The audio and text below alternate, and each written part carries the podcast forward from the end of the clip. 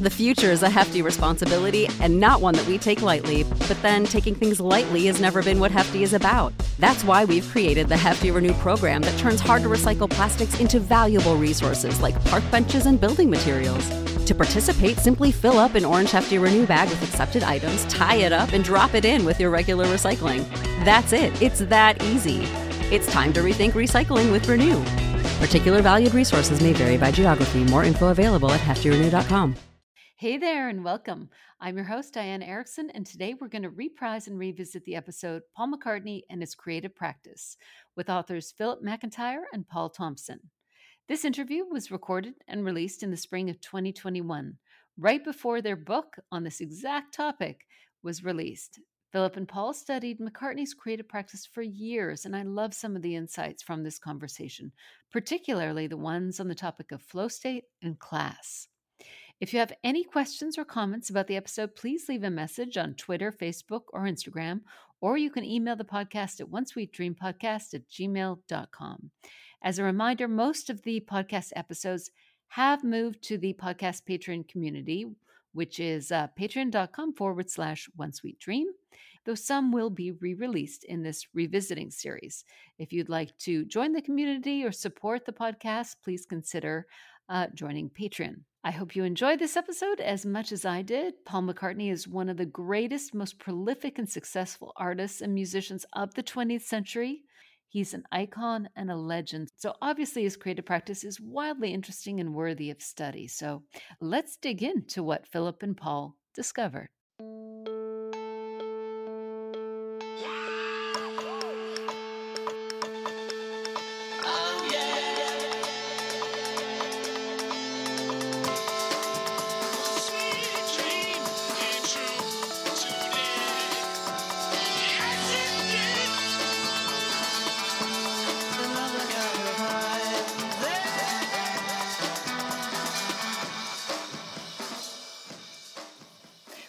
To One Sweet Dream, a podcast where we explore the dream that was and is the Beatles.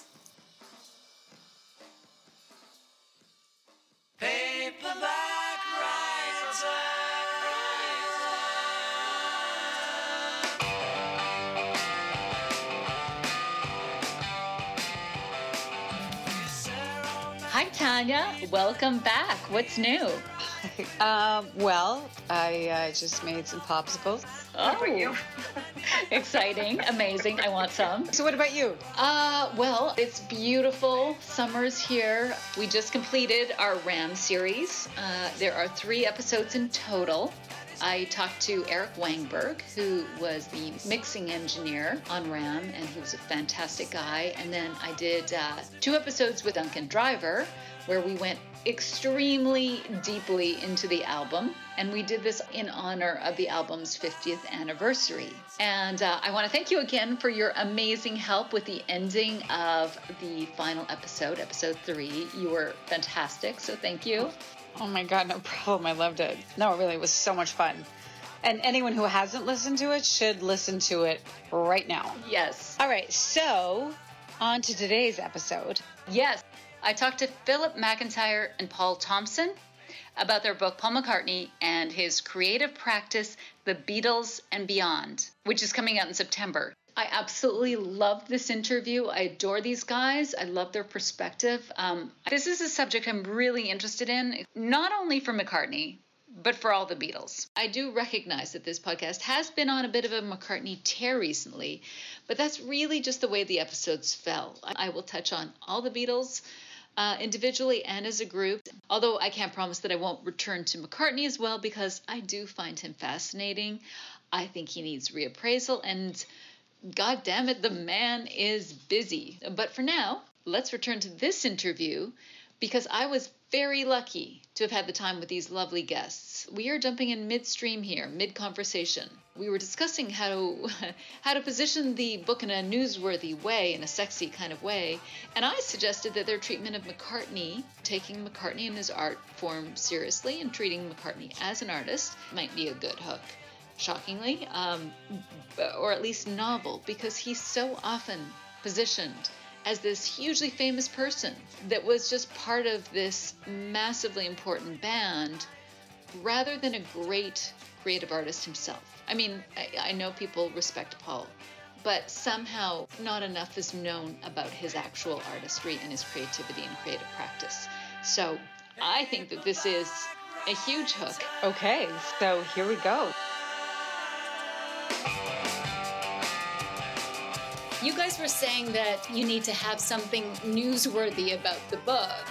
He's one of the giants of the 20th century in terms of music, and yeah. he's almost just treated like a celebrity.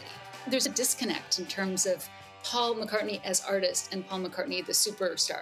Yeah, I think what our book gets to the heart of, which is Paul McCartney as a human being. You know, as you mentioned, Diana, there is this media circus that surrounds amazingly famous people like Paul McCartney. Yeah. And we forget that he is a human being. You know, he has a musical journey which we trace in the book to a certain degree, and we try and challenge some of the myths um, that surround creativity more generally, but also this idea of um, of genius. The idea of genius makes them otherworldly.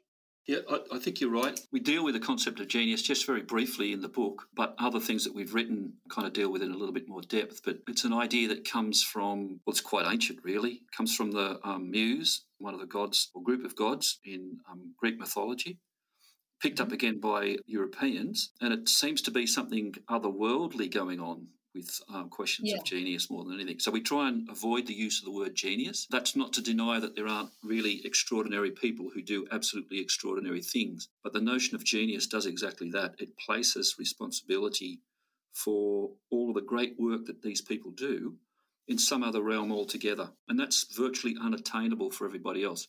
You've got to have a, reasonable amount of talent, that's for sure.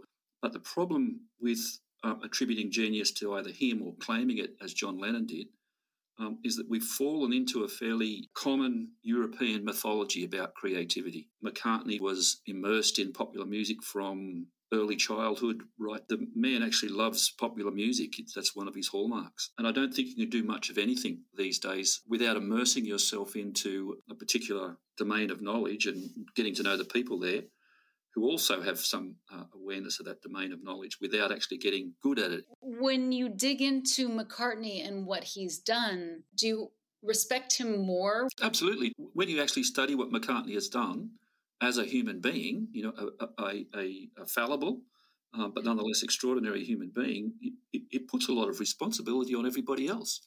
I think that Paul, being born in a certain place in a certain time, Yep. When the world was ready to open itself up to songwriting talent like his, songwriting talent like Lennon, and to a lesser extent, in the early part of the Beatles period, George Harrison as well. I mean, he blossomed really, really well. You can't hang around with songwriters like John Lennon and Paul McCartney and not have something rub off, you know? well, that's what John Lennon said, right? Yeah, exactly. okay. Lennon claimed genius and McCartney almost does the opposite. It's like, I'm a normal guy. And I think they're both extraordinary, but I do think that they are talked about in very different ways as artists. And John really aligned himself with the more traditional version of genius. Yes. You know, and so he sort of got this halo of like artist, whereas Paul has much more this workman, craftsman yeah, kind yeah. of halo. I think one, one thing we point out in the book is that, that, that at, at the crucial juncture of those ideas really taking hold because rock music didn't exist when the Beatles started. Yeah. In fact, in some ways, that comes about when Sergeant Pepper's comes about. So rock and roll certainly did. So they were inventing things as they went. But at the crucial point where they split up, and you know the the eyes of the world, and certainly the Western world, were upon them. Yeah. John Lennon had the stage. Why yeah. did he have the stage? Because Paul, supposedly the great PR person of the Beatles, headed off to Scotland to his farm and absolutely disappeared. John Lennon had the microphone. It was the worst PR move McCartney could have done, was actually disappear from the world at the time. But he, as a human being, he simply had to, just to recover from it. And, and I don't think McCartney's persona fully recovered from that. And I think the press kind of bought into all of that. Certainly, Jan Wenner from Rolling yep. Stone certainly played it up quite. But there's an interesting story, you know, that certainly people who come to the Beatles and might not have a detailed understanding of them will certainly take that story of Lennon as genius and the leader of the Beatles and so on, and, and McCartney, of course, is the is the soft one, etc. At face value, yeah. But Beatles nerds, people who have dug into it, s- discover the amazing contributions that McCartney had made, not just to the Beatles, but to songwriting in particular across his entire um, generations of work. There's a wonderful story that I can't remember who told it, but George Martin and this journalist were in the green room in, um, I think, in Cleveland at the um, celebration of the Rock and Roll Hall of Fame. And Martin's kind of quietly whispering to the journalists, saying, you know, and this room is full of people like um, Jimmy Page and Billy Joel and quite a few others who are, you know, massive stars in their own right. And he just mm-hmm. whispered in this journalist's ear, you, you just see what happens when McCartney walks in. And sure enough, when Paul McCartney walked in, there was just silence and all eyes were upon him. They knew, and this is the quote, he was the head boy. He was he yes. was the he was the songwriter songwriter. So anyone who knows music for a start, and anyone who's dug around inside the Beatles story in particular, knows the depth of contribution that McCartney made to that particular um, band. So yeah, I think it's a highly problematic PR position for McCartney to be in. And then you know you get you get the particularly the UK tabloids and their relationship to Macca, the celebrity, which you pointed out earlier. I mean, sure, Paul will know quite more about what happens almost on a daily basis at times with, and I'll put this inverted commas, with Macca, the celebrity, which I think is how he's referred to. I'm doing an episode right now on Ram. Yes. And, but I'm making two points in this. One, that he basically left the stage wide open. Paul went to Scotland and it was a very bad PR move. But I think that maybe it gave him space to reinvent. I've always looked at it as sort of a bad thing that he ceded the stage. But I think from a creative perspective, it enabled him to have the space to come up with something new, uh, a yeah. new sound. And, you know, obviously he wrote a ton then. Ram is actually one of my favourite albums of McCartney's, and, and mm-hmm. I can talk about it for quite a while. But I think I think you're perfectly right. There are times as a creative person where you need to um, disappear um, yes. um, almost into yourself, take yourself away from the public domain, as it were. Yeah. And then there are times where you need to be extroverted, be out there talking to people about the work that you've done and you know, selling yourself and all that sort of stuff. And I think I think you're perfectly right. This was an opportunity for him to. I think he admitted himself it was Linda that um, you know kept him on track. The early critiques that came out about Ram, you know, they'd sharpened their knives by that particular point. Right. And Ram was just, as Lennon said, just granny music to them. And right. it was really interesting that he was Paul at the height of the you know, the hype around rock music and very masculine form, etc. Here he is writing about family and kids and happiness and love. It um, would seem to be a very odd thing to do. But uh, I think musically, that album is so inventive. Inventive to the point where he completely re recorded it as a piece of lounge music. Um, you know, yeah, adopts a massive persona, which was a, funny, entertaining, and amusing move, I think, on McCartney's part when he invented the character of um, Sir Percy Thrillington. it makes me laugh. Yeah, exactly. It was. I think. I think his sense of humour is just amazing, even in the public domain.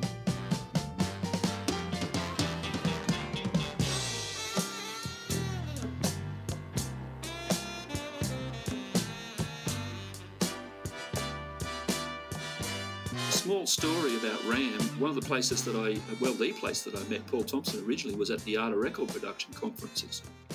And I got to meet Phil Ramone and he told me the story of the writing of Ram On.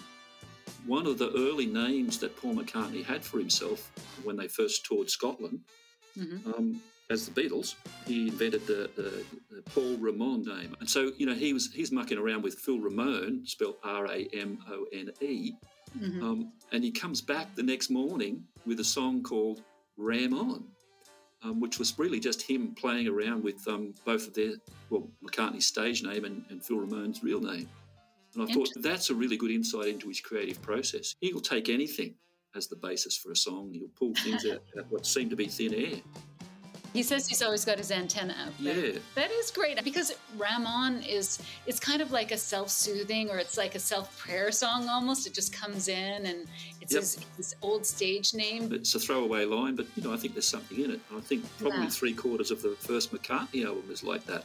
Yeah. Something about it has captured his attention and you know, if he say pursues it as a full song, great. If he doesn't, great. But you know, this is what I'm doing. One of the other insights that we had, um, I am doing it with um, a contributor to my podcast, Duncan Driver. And we were talking about one of the problems with Ram was not only that he was depositioned as the establishment who liked granny music, but Paul was being inventive and creating something new that was not really aligned with the zeitgeist.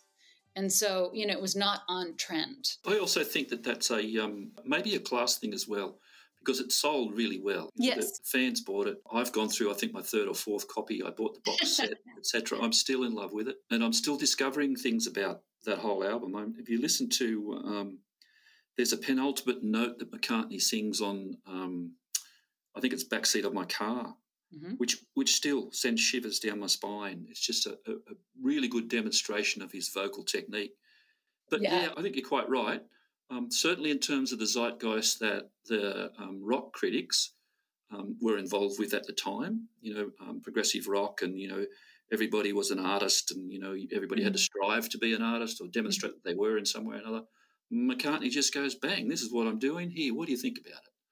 And they, unfortunately, as I said before, I think they had some axes to grind, and, yeah. and I think it was oh, just desperately trying to think of who said it, but um, many of those critics weren't as comfortable with their masculinity as McCartney was at that time. He was unafraid to say, "Look, I'm got married. I'm having kids. This is my wife. I really love her.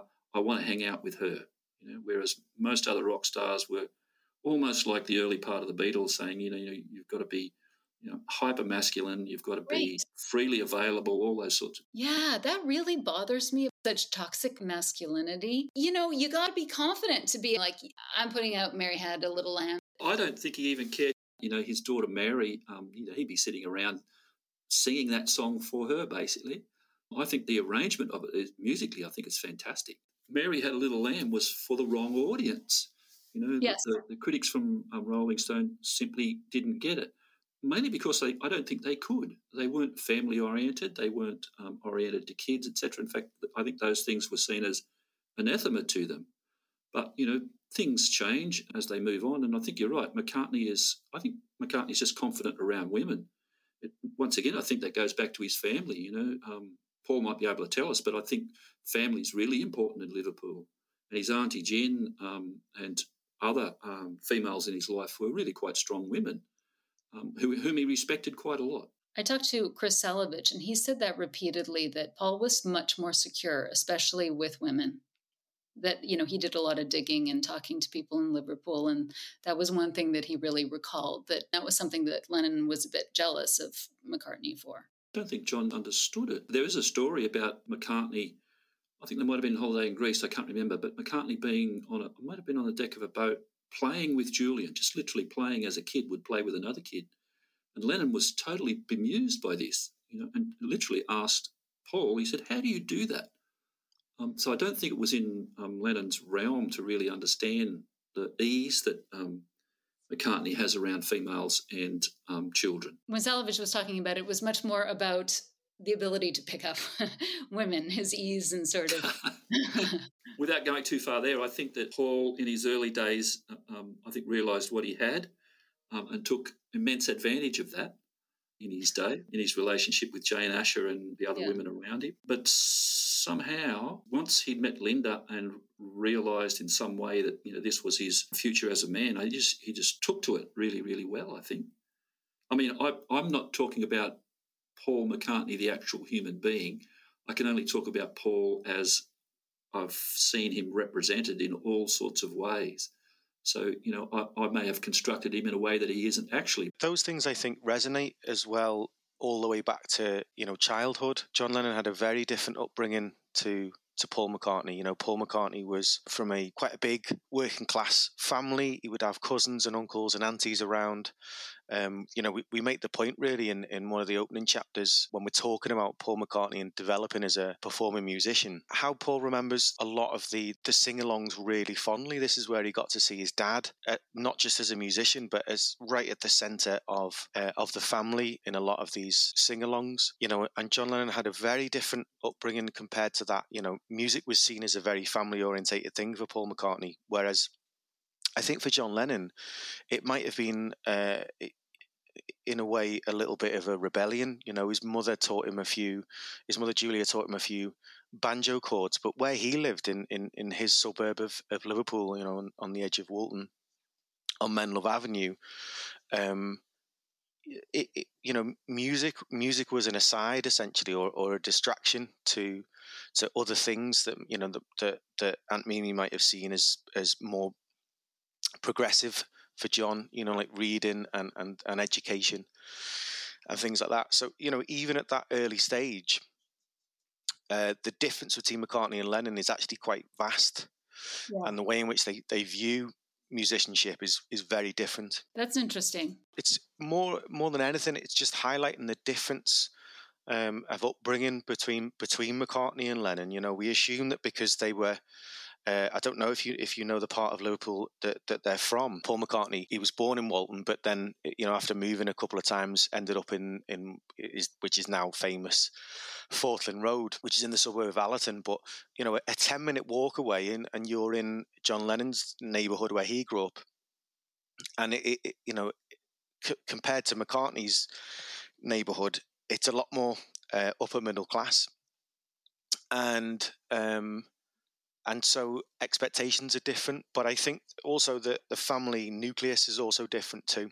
John Lennon never really knew his dad. He didn't have a relationship with his dad. Whereas Paul McCartney would would sit and watch his dad entertain his family. You know, those two things are incredibly striking. I think my mum's Irish as well, so you know we we always had sort of sing-alongs, and I, and I think that um, the difference between Irish and English culture sometimes is that if you're entertaining people in England, you're seen as a little bit of a show off. But if yeah. you're entertaining people in Ireland, it's a it's more of a collective. Oh wow, you're reading the room, and I think you know that that's that's something. Again, we make that point in, in the book that this is where McCartney learned how to read an audience and read a room and and learn which songs were popular and which ones weren't. And I think that it, it wasn't until Elvis Presley came around, or and maybe Little Richard as well, that that John Lennon maybe saw something in the ability to perform to people and exude so yeah, you know, and cover up some of his his his lack of confidence potentially. Yeah. Unfortunately, that has been spun as a negative, as being a little bit more shallow instead yeah. of there is a politeness or a social sophistication with Paul in terms of putting people at ease, making sure people are entertained, like you said, reading a room, which sometimes in the Beatles story seen as a, I don't know, him being not an artist and just more of a show person. That's associated with uh, um, that romantic notion of um, creativity and, and, romantic art, and it's heavily associated with questions of authenticity. Right. A self expressive genius. Who's been touched by the muse in some way? Yeah, yeah. The very association with show business finds that you know that's highly problematic. Bob Bob Dylan went through exactly the same um, processes as well, um, as did David Bowie. You know, his early career was all about show business, and then they all bought into, in some ways, the, the rock ideology that in order to be an artist, you needed to be authentic. How were you going to be authentic? Well, the prior generation was into um, show business and, you know, Dean Martin, Frank Sinatra, and so on and so on, etc. So we're going to be the complete opposite. You know, to be mm. authentic, we, we are not going to be those things. Um, and McCartney, um, you know, a bit like, um, you know, he's singing children's songs, etc he really didn't buy into any of that. I don't no, think that was purposeful really on his. He was just very comfortable with what he was doing. So in order to um, in order to be authentic, you know, they, they could pull, you know, people like Jan Wenner had written the characteristics of what a rock musician could be. They right. outlined what, what they were.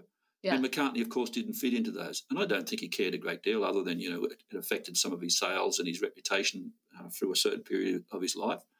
But many musicians actually bought into it. You know, in order to be, you know, I, I need to be able to wear my scruffy street clothes onto the stage. I'm not going to talk to the audience, turn my back on them if I want to. I mean, this whole genres developed around all of these characteristics, etc. I am being, and I'll put this in inverted commas, an artist, and that's rock mythology writ large. So, you know, Paul, of course, understood from his family, from his father, from all points of view of entertainment that this, in fact, was what you did in order to make sure that you enraptured an audience. And if you've ever been to a Paul McCartney show, that's exactly what happens. You are enraptured by his performance. Um, he understood that really, really well. And I think in the long term, I think you know his approach to things has been really vindicated. Just because he puts on a show doesn't mean he's inauthentic. I think McCartney is, is as authentic as you would get. In terms of being a, a, um, a, professional out there working the stage. I don't think there's anything wrong with that at all. It's what performers do. Liza Minnelli at one point, no, it wasn't Liza Minnelli, it was Judy Garland, sorry. Um, her big hit, you know, Somewhere Over the Rainbow. There was a documentary on her I was watching, and she was side a stage. And once again, you know, she turned to the person beside her because they were actually asking her about, you know, how do you achieve that emotional connection with your audience every night? And, and she was quite um, inebriated at that point, and she turned around to the person, person said, "Watch this." Walked out, walked out onto the stage, sang um, "Somewhere Over the Rainbow" with tears streaming down her face. Walked off and said, "That's how I do it." Why was she able to do that? Well, she was a performer. You learn to perform. You you learn to channel particular emotions for each mm-hmm. song. You know, mm-hmm. you, you, know, actors do this day in, day out. Um, nobody criticizes them for being inauthentic.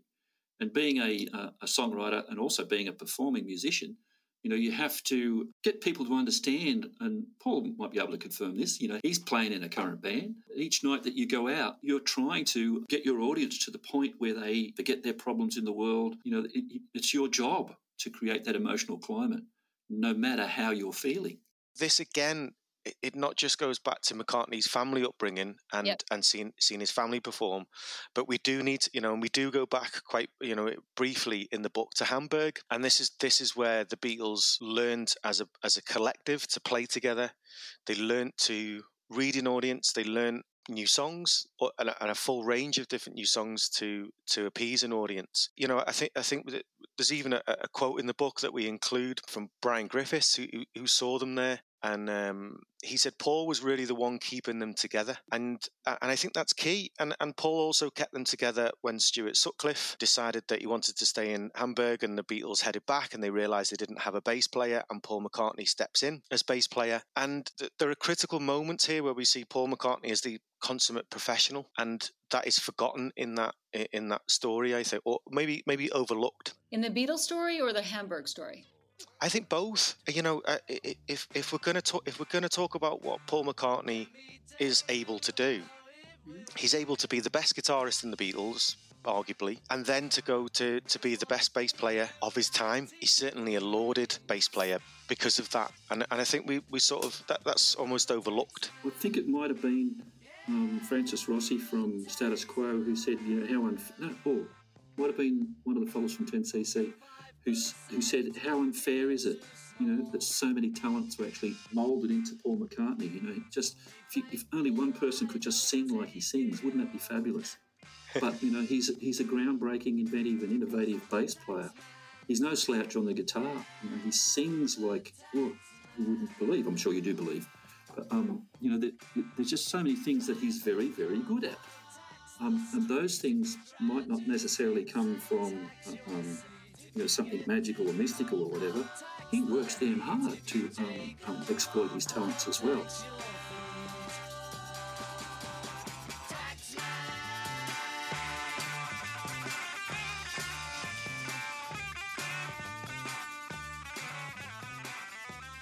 And I think Paul's quite right. You know, Hamburg was incredibly formative for them. You know, it's kind of where they learned to be performers. One of the groups that were already there think Derry and the seniors, um, forgive me if I don't get the names right, said to Alan Williams, "Why are you sending those bum Beatles over here? They'll ruin the whole thing for us." You know, well, when they left, they certainly weren't. You know, their very first um, performance back in Liverpool, you know, one of their first big shows, blew both them and the audience away. The sheer charisma that they had developed in Hamburg, just astounding.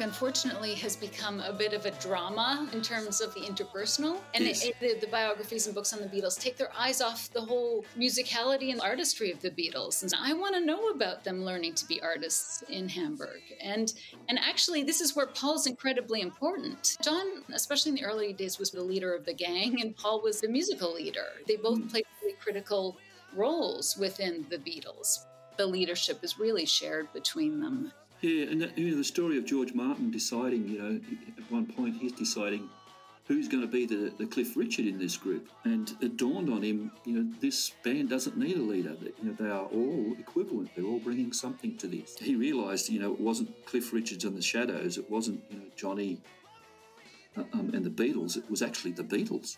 Yeah. They were all contributing something. And, you know, I don't think it's, I mean, there's a great marker of Paul's um, abilities and talents. You know, George, George, Martin would work with him at the drop of a hat. Yeah. Um, and his opinion of, the, of McCartney's musicality was extremely high. And I think, um, you know, McCartney's relationship with Martin, as we talk about in the book, was also a, a pivotal one and a crucial one for him.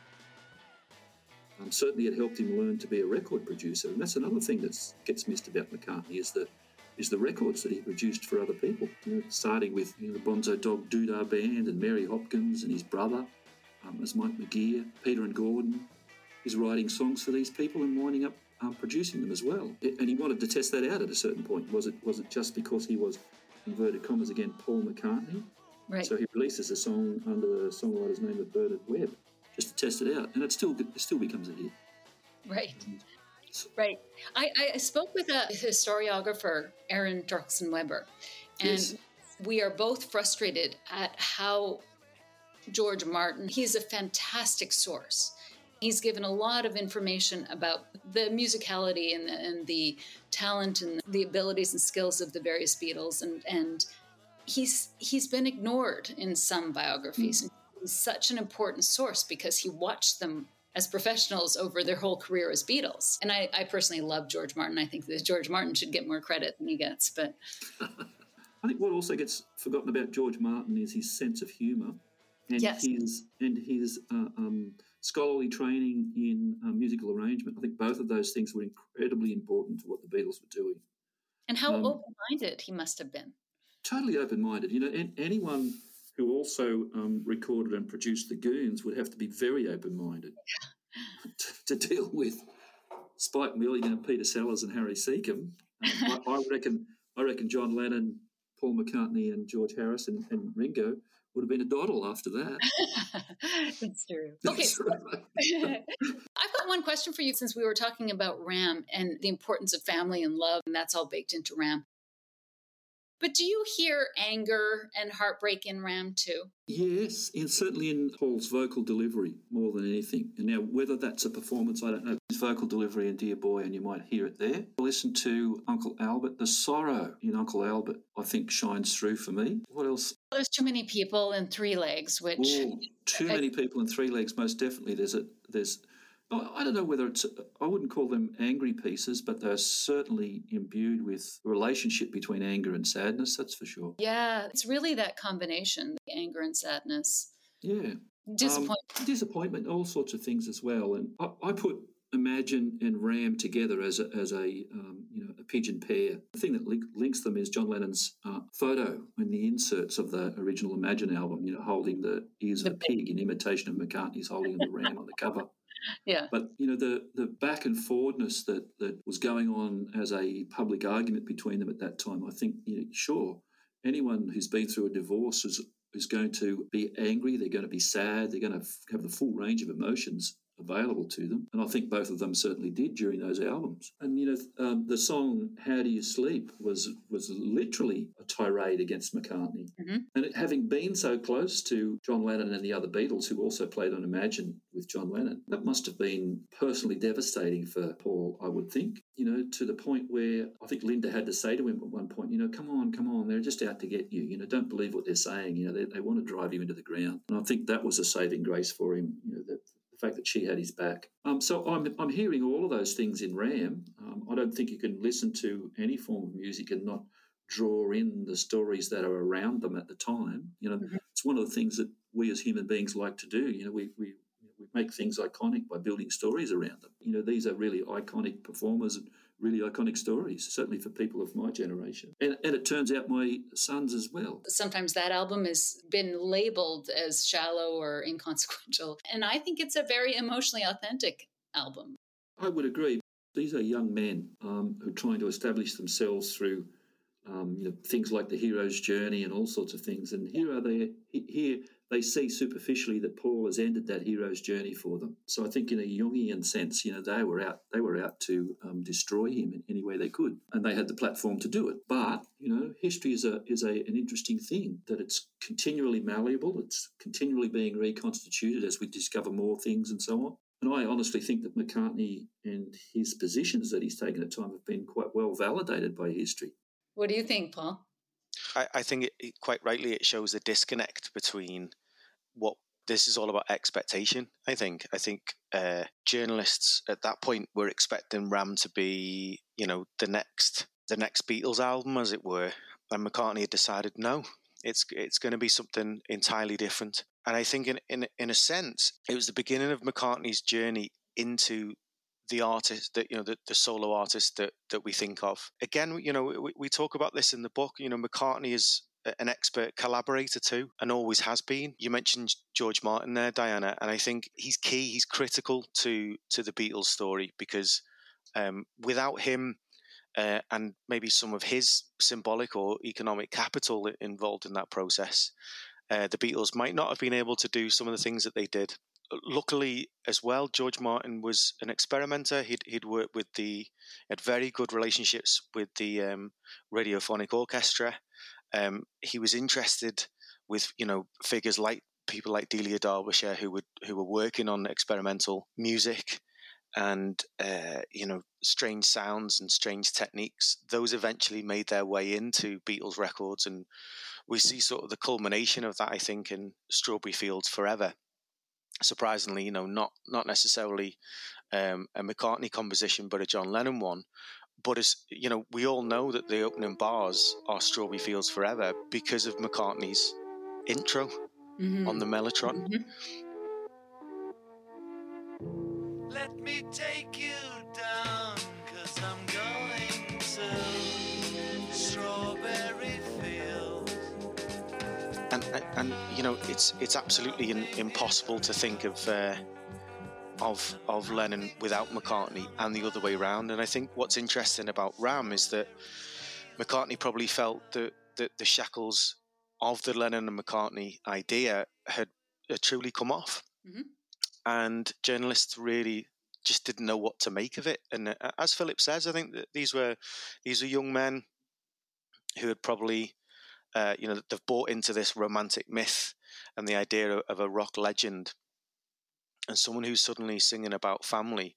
What's interesting is that you know a, a couple of years later, you know, you hear different interviews, or you know, maybe maybe eight years later, yeah. you hear interviews with John Lennon, and he says exactly the same thing. He says, "I'm writing these songs for people who've who are my age, who have now got a family." Right. So maybe it just took time for Lennon to catch up on that particular idea. I think you're really right. Paul, and and you know, for someone to produce um, songs like "Beautiful Boy" or "Woman" or you know those songs in his in that later period of of Lennon's life, I think that he came around. He came around to the same basic conclusion. Uh, you know, family is critically important. Um, you know, once he'd had his own um, children um, and was uh, you know in um, uh, in New York, where he spent a lot more time with them than he did with Julian. Uh, you know, he realised how important his position as a father, um, mm-hmm. um, his his son's position in relation to him, um, etc. How important all of those things were. You know, um, you listen to "Beautiful Boy" and you, you and you realise he's got it. He understands. He finally understands. Yes, I love that development. We've got a ten part series on the breakup. And our, our premise is that it basically comes down to the fracture between Lennon and McCartney, that everything stems from there. Like all of the external Klein and all these other things come from the main fracture that happened between Lennon and McCartney. Well, I, I would agree, actually. They were immensely um, competitive, but they were also collaborative. And I think one of the words that we use in the book is coopetition. You know, they, they were highly competitive, but they were also highly cooperative. So I think those relationships um, amongst important songwriting figures like those two pairs, I think are critical to understand at the human level. You know, a certain amount of jealousy goes on in those things. You know, the, the um, you know the ego involved in um, that relationship as, as well. So I think you're probably quite right. The core principle of the breakup was around both John and Paul, um, and there was, you know, they, they, talked about it as a divorce. That's literally what happened. They went through a divorce just as any other couple would. Um, and I think, you know, there may have been triggers from various people around them, you know, whether it's Klein, yeah. whether it was um, Yoko, whether it was Linda coming in on the scene, or, you know, whoever um, has been blamed at other points. I think they were ancillary to the entire relationship that um, John and Paul had with each other. I don't think some of these people would have gotten in if they didn't already have the fracture in their relationship. Yes. We talk about it more on the interpersonal relationship too, as being a love relationship, not romantic love, just a, a deep, deep bond. Being an artist and being in a band together isn't just a traditional partnership. No, they went through all of this together. Um, and that forms an incredible bond. You know, if you go through any form of traumatic experience together, it does form a bond. Yeah. But we've also got, say, John Lennon, three weeks after he wrote How Do You Sleep, saying, Paul is the closest person to me and has always been, except for Yoko Ono. And yes. you know, th- that's when they're supposedly not talking. What do you think of Paul? John? Uh, James, you know, he's still uh, the closest friend I ever had except for Yoko, so I mean, I'm still close to him, whatever goes yeah. on. So I don't even think it's just a traumatic bond or we went through this experience. I think that there was a deep connection between them. Oh, totally, totally, totally. Uh, you know, they're, they're a family. Uh, and, you know, if you grew up in a working class family, as I did, all sorts of things um, can go wrong. You, you fight tooth and nail at a drop of a hat. But you can also declare that this member of your family is the closest person that you've ever been uh, involved with, not just necessarily three weeks later, but half an hour later. Um, which is a very strange thing for, for human beings to get involved in. So I, I can understand that, that Lennon would have said those things quite easily and at the same time, um, you know, form points of detestation with McCartney as well. Um, once again, you know, this is the original point that um, Paul was making that these people are human beings. I, I, think what makes what makes this particular topic special, though, is at the centre. You know, instead of communicating like a working class family, um, they're communicating with each other through music. Mm. You know, I'm sure uh, I'm sure Diana, if you were into to interview a music therapist, you know, someone who was working with people who communicating through music, they both had a deep and shared understanding of their cultural context of music of the time, and you know, almost to the point where you know, when we think about the, the, their songwriting um, period where where they'd stopped where they'd stopped you know, around about 1965, you know, where they'd stopped writing in the same room together they would still arrive with maybe a semi-formed idea and think, and they're already thinking about what would the other person think. McCartney's thinking, oh, do you think you know Lennon's going to like this, and the other way round. Yeah. And I think you know, I mean, even on um, even you know last year uh, when uh, to, to, mark Lennon's 80th birthday, you know, McCartney said, and we, we, have put the, this quote in in the book. He said, ever since the Beatles broke up and we didn't write together or even record together, I think one of us referenced the others when we were writing stuff. He said, I often do it, you know, I'm writing something and I go, oh God, this is bloody awful, you know, and then I think, what would John say? And he'd go, yeah, you're right, it's bloody awful, I've got to change it.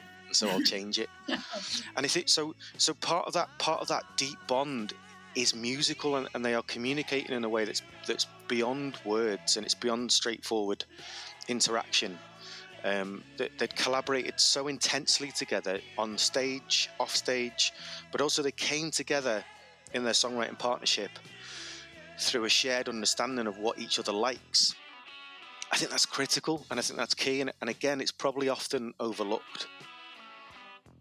Oh, yeah, I think that's really important. You know, there's a quote from John from about 1967, I think, where he says that the Beatles talk through music. It's faster. We find it faster than talking through words. Their main form of communication was um, was musical, and I think that we miss a lot of the conversations that they're having. For example, in John's song, I Know, I Know, it starts with the riff from I've Got a Feeling. And mm-hmm. so I would assume that he's signaling to McCartney in some way. I do think that they have musical conversations. I think there's throwbacks to Elvis, to Buddy Holly in their songs that probably are conversations between them. We've done a couple of song analysis where we say, I think that there is some evidence, or I think we could potentially read in. I'm not going to say that anything is for sure, but there seems to be some signals to the other in some of these songs. And some people have said, no, they're not doing that. And I think they're among the most famous songwriters in the world. They were partners for 12 years. Why would they not occasionally communicate through music? Yeah, I, I think that song in uh, in particular off Mind Games is is I think you know, I, I've since I first heard it, I thought well, that's him talking directly to Paul McCartney. I, I think it is. Saying yes. things are things are okay, and you know, and the it's not just the riff at the front; it's the it's the style of bass playing. There's all sorts of things. It's just he's saying, "Look, you know, I know who you are, um, and it's all okay. Um, it's fine." You know. Well, he's also saying, "Look, I I realized that I kind of made a mistake, you know, mm-hmm. and he's, he's sorry. He apologizes. I think he got a little bit confused by people around him you know, there's other songs. He also drops some McCartney lyrics and song titles in them. And I, I feel like when John does that, you know, when he puts three or four of them in one song, well, that's very game. Paul, I wanted to pick up on uh, two other points. In my discussion of Ram, I talked about looking at Ram from a perspective of Paul McCartney as artist, not just as ex Beatle, really helped me contextualize Ram as being an important part of him formulating his new voice post Beatles. Yeah, because I, I, think uh, you know M- McCartney saw this as an opportunity to start again. You know, in a sense, I think that M- McCartney had seen what it takes to be in a band and, and to operate in a band. You know, he was right there at the start, and and and, and he'd he'd obviously see you know he'd clearly seen something in John Lennon at Woolton Village Fete, which yeah. again, you know, uh, we, we mentioned in the book that this has been this is part of the myth that it was a chance meeting, but but it really wasn't. You know, I think that um, you know McCartney was very much looking looking to form a band, and and in a way to go. You know, what better way to try to audition someone than to actually go and see them perform without them realizing that you're there. That's interesting. So he was auditioning John without John knowing it. I I, I, can I think so to be honest with you, um, but uh, you know this is something that, that, that we talk about um, with Ram, uh, and then McCartney previously. He saw this as an opportunity to maybe uh, strip back everything and see who he is, who he is as, a, as an artist, and also to think about okay, well let's see if we can put a band together and do it all over again. I suppose it's the same way when maybe who knows when Jeff Jeff Bezos loses all his money going to space, he's going to come back and maybe start his own business again and, and build it from the ground up. But um, in a similar way, I think Paul was trying to do that. And, um, you know, he, he, puts a band together. He puts, uh, he's got Denny Seiwell on drums. He's got Hugh McCracken on guitar. Um, he's got Denny Laine, um, formerly of the Diplomats and the Moody Blues and again, someone who Paul McCartney had known since the 1960s. These weren't necessarily randomers. these are people that he knew could play, you know, and people who he, he knew that could contribute in a way. So again, he's auditioning a band in the same way that he auditioned John Lennon at Woolton Village Fete. Uh, and they head uh, to the London Institute for Contemporary Arts. This is where they rehearsed and tried to, to bring a band together, and, and that's really the formulation of, of Wings.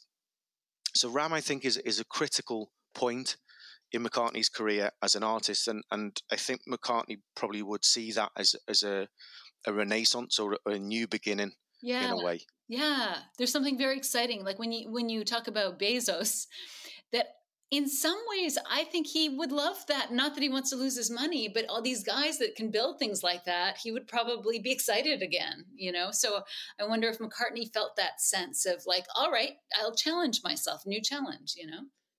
I think, I think Again, as an artist, he probably had to.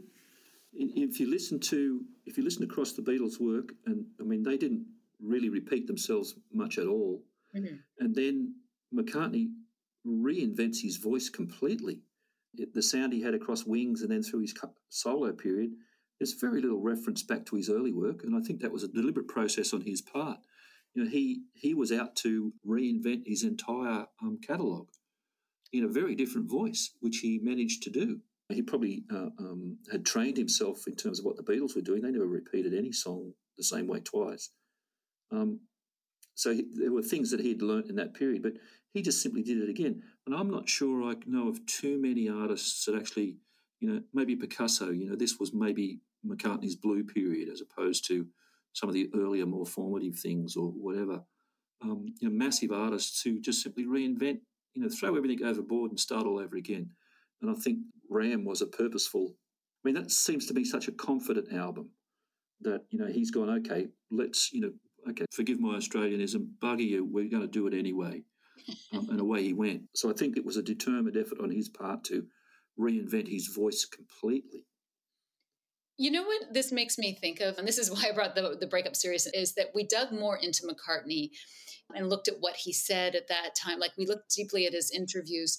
And I was surprised because one of the things that has changed about my perspective is how deliberate and confident an artist Paul is. Maybe yes. he's not always confident interpersonally or personally, you know, I'm sure he's got lots of insecurities, but he's a much more confident, thoughtful artist than I think he's given credit for. And that, that's sort of the way you guys are speaking about him. Yeah, I think so. Yes, he's absolutely confident in what he's doing. Um, his judgment might be a little off at times um, in terms of when to release something or, you know, yes. what he would record here and there and so on. But I think you're quite right. You've just got to hear it in the recording. That have a listen to every part on Maybe I'm Amazed, all of which he played himself.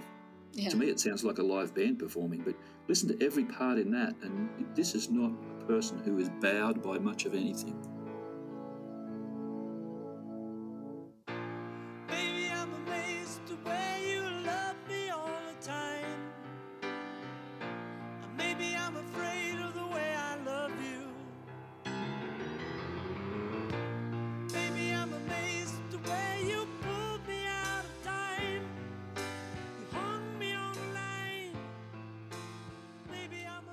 As well, Diana, you mentioned it just before. You mentioned the word challenge, mm-hmm. and I think that's probably. Uh, I don't know. I'd, I'd, have to search through the book, but I think that's a, that's a, a word that comes up quite a lot when it comes to McCartney. McCartney likes to challenge himself. He'll set himself a challenge. You know, he set himself a challenge to write a song for someone else. He set himself a challenge to yeah. produce an album for Mary Hopkin.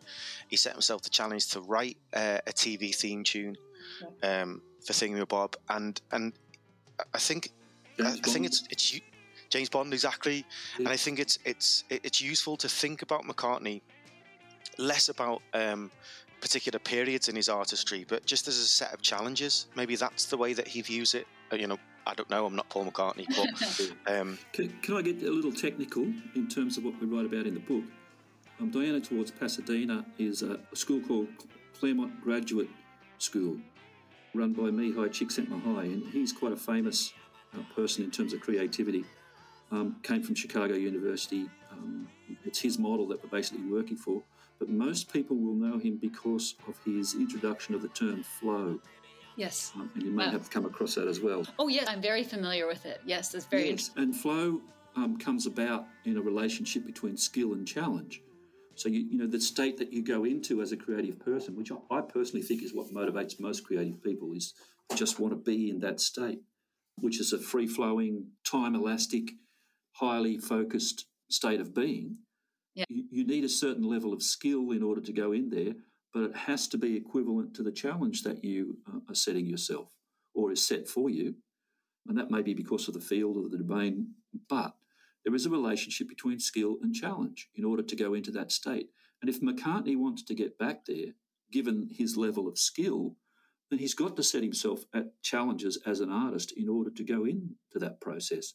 And he accomplishes the challenge, so his skill goes up. And then, in order to get back there again, he's got to have another challenge. And mm-hmm. I think he's done that all of his life. He's gone, well, what can I do now? I think his work with the firemen is a really good example of that. You know, he's got his mainstream persona um, you know, the expectation of his audience is we're going to get these particular sorts of things from him. And to an extent, he caters to that. So what does he do as an artist? He runs over here, he becomes a fireman, doesn't tell anyone about it, no expectations on what he's got to do. And here's the challenge. You know, let's let's get ourselves um, um, Im- immersed in um, electronica. Here, this guy over here, youth, he knows what he's doing. Let's get together and collaborate on that and see what comes out of it. And these are all just experimental works. And he does that right throughout his career. Um, so you may be right, Paul. In fact, we need to go back and write another chapter. or another book. Or another book. yeah. it's amazing that having conversations sometimes comes up with new ideas. This goes back to probably right at the start because we've been asked uh, by a journalist to to come up with uh, something that's newsworthy. And I think maybe that's it, Phillip. What's newsworthy is that actually th- we could think about Paul McCartney's career as a series of challenges. Yeah. Whether that's front page newsworthy is another matter. we have to say what the UK. That's not. That's not for us to decide. That's yeah. right. yeah.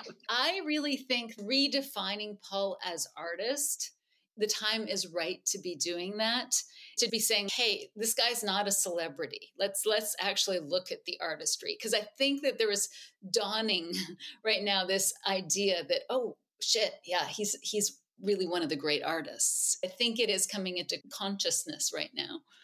Yeah i think it's becoming part of the zeitgeist but i th- also think if you've been a musician um, for any length of time and you've tried to learn some of his work or yes. you know, uh, work his songs yes. out and so on, etc., or even just imitate his singing, um, you realise very, very quickly um, that this man is, in inverted commas again, uh, an artist of the highest order. Well, that's the problem. You talk about genius and you say, okay, well, you know, let's let's put that aside. But then Paul does have extraordinary skills. The fact that he's good at so many things, and mm-hmm. yes, he works hard. But a lot of people work incredibly hard that are talented that are mm. still good at one or two things. You know, they're good at yeah. singing and guitar, never mind bass and drums and yeah. whatever. You know, but I think the idea of zeitgeist is really important. I think space and time are, are crucial um, to people becoming as iconic and as famous as Paul McCartney. You know, he was born in exactly the right place at exactly the right time. He had a particular set of attributes that both he and the people around him exploited. Um, so there's a whole confluence of factors that have come together, not the least of which is his talent and his multiple talents. The thing that we propose in the book is that you cannot specify one particular thing about Paul McCartney that, and say, well, that's the thing that made him, okay. once again, Paul McCartney. It's a bit like going to, and people have done this, um, going to the uh, Einstein's bottle brain and saying it's that fold on that part of his brain that made Einstein a genius. No, um, that may have had something to do with it. Mm. Um, you know, but, but, but McCartney's um, existence in his family, you know, the talents that he has, his persistence, his determination, the fact that he would set himself challenges, you know, his relationships, all of which contributed to what he was doing. Um, I think those are all critically important. So I think the fundamental point we make in the book is that there are multiple factors at work in creativity. You can't just go to the idea of genius. You can't just go to talent. You can't just go to emotional content or whatever. All of those things are at play. It, it, it is a complex system at work. That's the fundamental point of the book. I've got a question about collaboration because you guys have mentioned that a couple of times. So I have a Facebook page for my podcast and and you know Beatle Wars. I'm sure you guys have you know seen them. They're, they're ridiculous. We're part of it, I think. I think we're part of it now. yes, that's right. Yeah. that somebody was saying, well, Paul never had the musical relationships that George did. And my point was like, actually, Paul has collaborated a lot because they, they had sort of discounted, say, George Martin and some of the people that Paul has had longstanding collaborations with. And it's mm. not a competition. George has lots of musical relationships. I just didn't like the dismissal of Paul as collaborator. Can you mm. guys talk, not to prove anything, can you just talk to Paul as collaborator? I, th- I think you know Paul mentioned a little earlier that throughout his entire career he's been a collaborator. I don't think you can get to that level of fame without being a collaborator. Um, I think if you in the book we quote some of these things. Um, his his I think his latest band, and I think that's the band he's been collaborating with longer than anyone, certainly in terms of live performances, mm-hmm. and listen to some of the things that they say about him as a musician, um, as an artist, um, as a performer, etc. Um, there is the deepest respect there between, I think, all of those people in that band. Um, but I think also McCartney recognises that they are bringing something um, to his live performance as well, and I think they most certainly do. But you just trace his career and there's probably a very, I mean, I mentioned maybe I'm amazed. He could do this all by himself, but he likes to be with people. He likes to work with people.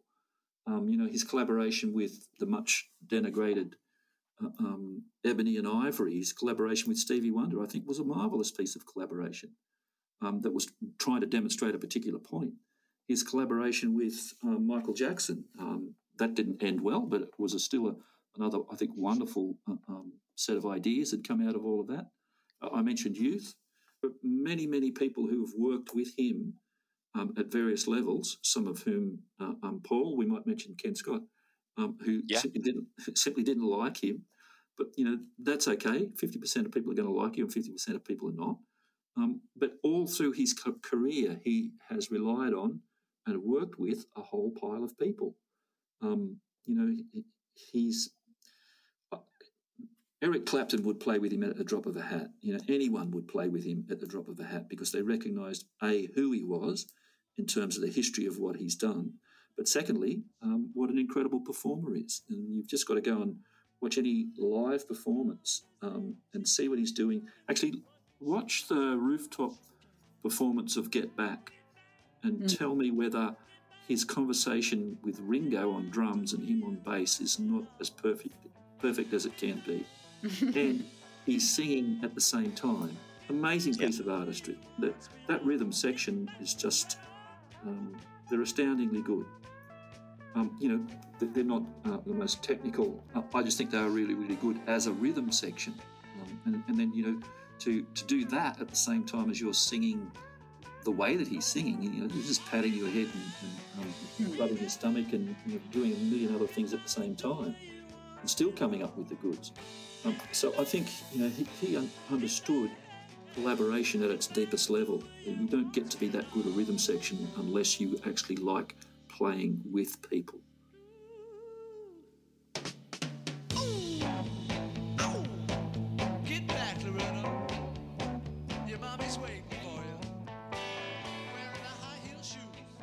Couldn't agree more. And I, I, think actually that speaks to the Beatles more generally. You know, um, McCartney was probably the only one to make a record pretty much all on his own. I think that speaks to McCartney's uh, his technical as well as his musical ability um, as an artist. You know, um, um, we talk about this in the book. You know, his his leanings as a producer are probably more musical, um, but he certainly knows how to plug in a microphone and to point it in the right direction. Um, you know, wh- whereas you know Ringo, George, John all all collaborated with with other engineers and producers uh, it, you know, for for all of those for all of their records. Mm-hmm. So I think that speaks to again speaks to McCartney saying, okay, well, I'm I'm happy to strip all this back and see see what it what's at the essence of this. If it's just me engineering it and me producing it, let's see what we come out with. And I think that's what we see with McCartney One, and that's a really important record as well in McCartney's career. Big, you know, not not because it's the first one of his solo records, but because of the way that he did it as well. So to speak of, of collaboration it's sort of anti-collaboration in a way to see okay well what you know he's probably again this is mccartney set himself a challenge saying okay well can i make a record on my own? As it were. Yeah there's a certain curiosity there. As i'm listening to you guys i'm getting the sense that you know like john's journey seemed to be so personal about exploring emotions, looking inward and trying to express that. Sometimes when you know when we're talking about McCartney, I start to think of him as being just so curious about the whole musical process. I don't think that's any less authentic about channeling his emotions, but there's a curiosity that I see with him. No, there was something that he'd said, you know, when he um, he was living with the Asher family, and you know he's being introduced to the cultural scene in London at that particular time. You know, he was he has a voracious curiosity. He just wants to know what's going on um, yeah, at all sorts right. of at all sorts of levels. You know, I, I, think he's been that way his entire life. You know, okay, so how, how do you write a film? Um, you know, he, he might not have succeeded at it, but he had a go. Um, yeah. He's just curious about all of that thing, uh, uh all, all of those things. And um, I think you're quite right. Um, you know, I, his, his imagination, you see him um, you know, I see him as a comedian as well. If you've ever watched any, um, you know, backstage clips or, or you know, behind the scenes things, etc., there is an insatiable curiosity about them. You know, the the the commission that he received to um, write the Carnival of um, Light, which was a precursor to Revolution Nine. You know, th- this is not a guy who um, who is um, you know satisfied with what he's been doing as an artist. He's all his life he's demonstrated that that voracious curiosity. So I think you're quite right. someone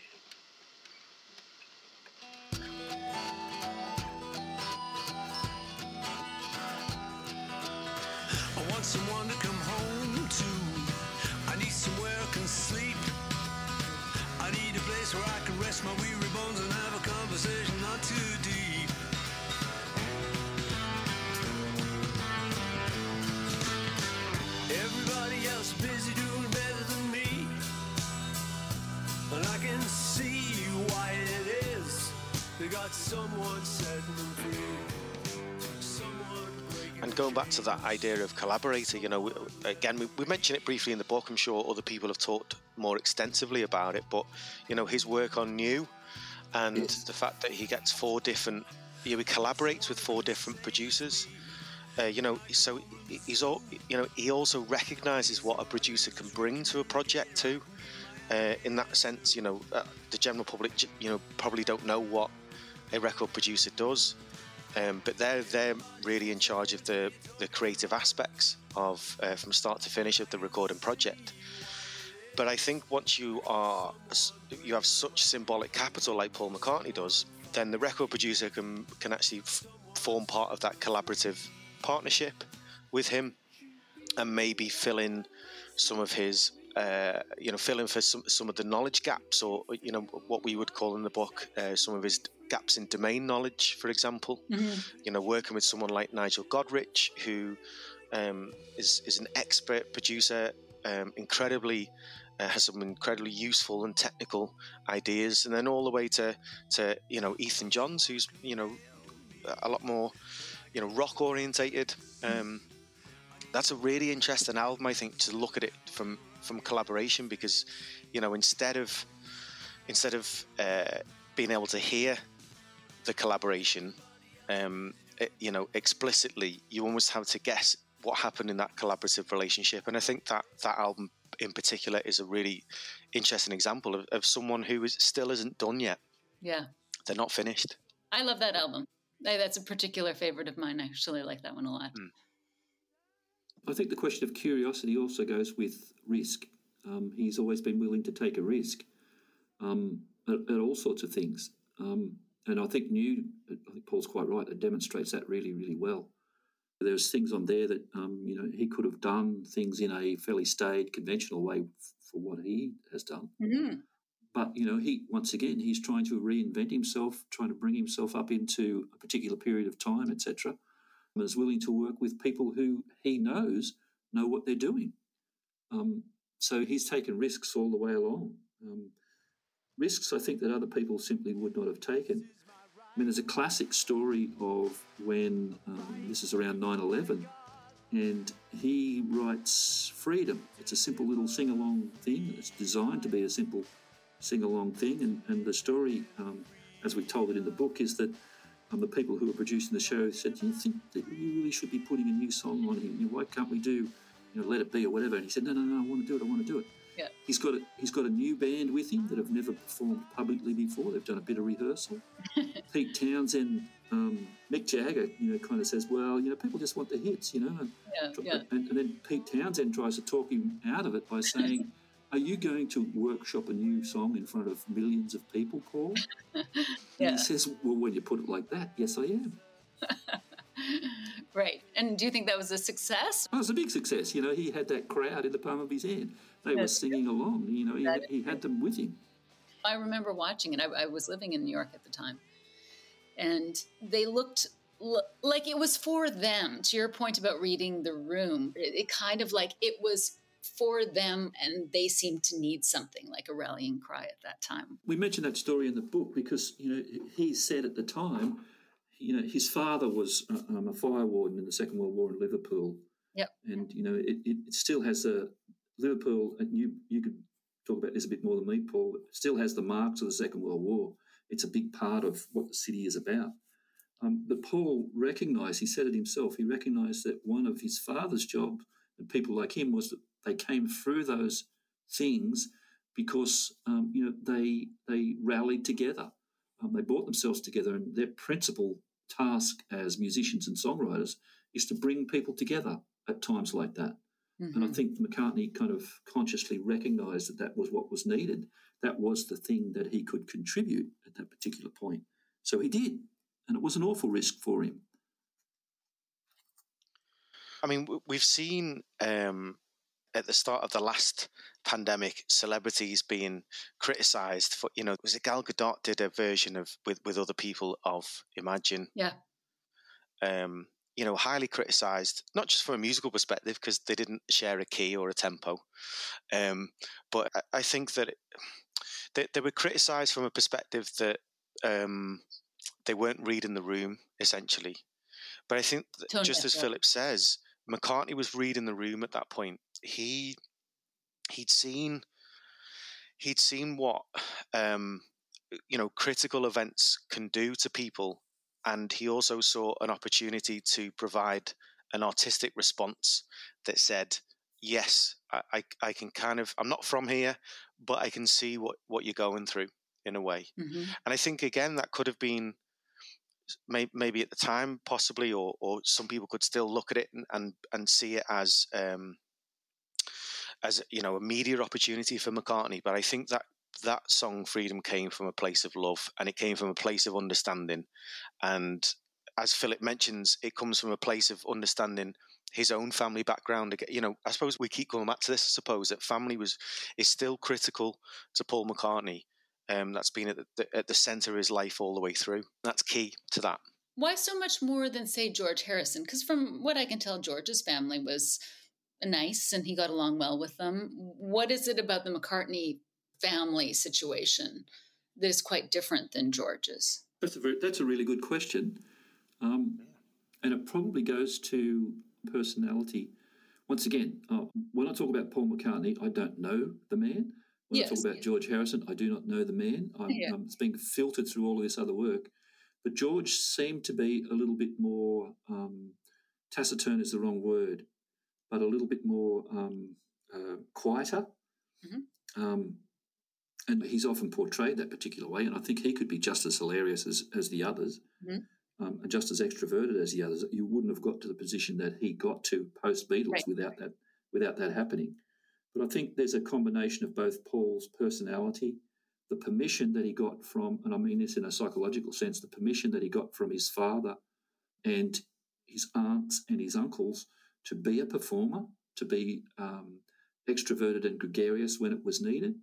I think that is probably the difference. I would probably say, without knowing them really, really well, that Harrison's family were very strongly communal, um, as I think a lot of working class people are. Um, but they weren't as uh, outwardly voluble as McCartney's family. And that's just, I, I would say that might be the difference. And note I say might, because I don't really know. Right. Yeah, going back to that idea of, of collaboration too, I think George Harrison proved later on that he was an incredible collaborator. People loved working with him. Mm. Um, you know, b- becoming the executive or, or producer at Life of Brian, um, you know, the Traveling Wilburys, all these other projects that, that Harrison had, including outside of music, just, you know, was testament, I think, to George Harrison as a collaborator. But I think, I, I, I don't know, maybe, yeah, maybe as Phillip says, it comes down to personal choice that McCartney is thinking, okay, the people that I know I can trust are my family, and therefore that's where I'll I'll, I'll place my energy and my trust. Um, and it's not until later on that you the, the fact that he forms a band with his wife. Um, What do you think of that? Why not? Why not? I, think he, I think he, Paul McCartney said himself. You know, when when um, they formed a band with uh, um, John and George, they didn't have a clue what they were doing. They weren't the greatest musicians in the world. They were just, you know, they bumped into people who were relatively close. You know, they saw someone on a bus. They went to school together. Typical way that bands get together early on. So in his reinvention, he just turns to the people beside him. Um, I think the fact that Linda had been his a massive support through the trauma that he went through in the breakup, and you know, he says to her one night, uh, um, I think they were actually in bed, laying there, and he said, "Would you like to join a band? Would you like to go on the road?" And I think that took her aback. But you know, she she could see how incredibly important that was to him. Um, so I, I've got I, I personally have no problem with that at all. That's great. That's fantastic. And then you know she had the um, the fortitude to um, learn in public, basically, um, which you know, young musicians don't necessarily do. But you know she was in the the glare of the international spotlight while she was you know first dipping her toe into um, bandom, as it were. Very brave, brave thing to do. Um, Yeah. But he trusted her, so why wouldn't she be in the band? You know. Um, so I think it was a at, a at a personal level. I think it was a necessary move on on his part. I think it cost cost Linda quite a lot. But you know, um, Mick Jagger's famous comment about you know having your old lady in the band, um, and saying that quite snidely, etc. I think was a hallmark of the same period and time of uh, that you know, we're talking about with um, Jann Wenner and all of those rock critics. It's not something that a, a rock artist did. But you know, um, this is another risk-taking venture on McCartney's part. He said, "Just let's just go on the road. Let's start again." And that's how he knew how to start because that's how he started before.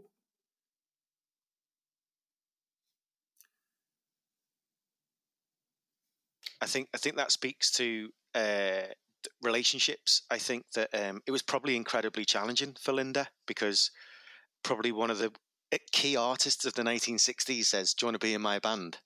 and and your first, you know, you, your job is essentially your first job as a, as a photographer. You're thinking, hmm. Uh, so I think I think it was probably uh, immensely challenging. You know, even if, you know, I, am a musician. If Paul McCartney asked me to be in his band, I, I would be scared too. you know? uh, so, but so I, I think I think it was probably critical. You know, McCartney at that time needed someone he could trust uh, more than anything. You know, that this wasn't about musical proficiency. I think that was a critical time for him at, at that point with McCartney 1 and Ram. Linda was critical to those albums. Again, maybe not explicitly in what we can hear, um, but but critical in that support and and uh, that that relationship support musically as well as um, as well as romantically. Yeah, I think it would have been fun when you talk about how it formed and the trust that he had in her at that period, I, I, can understand. They were really only talking to each other. It was them against the world. He really trusted her. It probably seemed like they were doing everything together, so they may as well, you know. To me, she was assigned the hardest instrument, so I can't even understand that. But um, yeah, I like their voices together. Yes, I just voices, think I can't remember whether it was Elvis Costello or Brian Wilson or maybe it was even Michael Jackson, who, who just loved the combination of um, Linda and Denny Laine and Paul on record. It was a unique um, harmonising sound. Listen to the Venus and Mars album, have a listen to the harmonies on, listen to what the man said. The harmonies on that particular song are just to die for. Listen to them on headphones and just see whether you can pick out the difference between the three voices. It's just astoundingly good.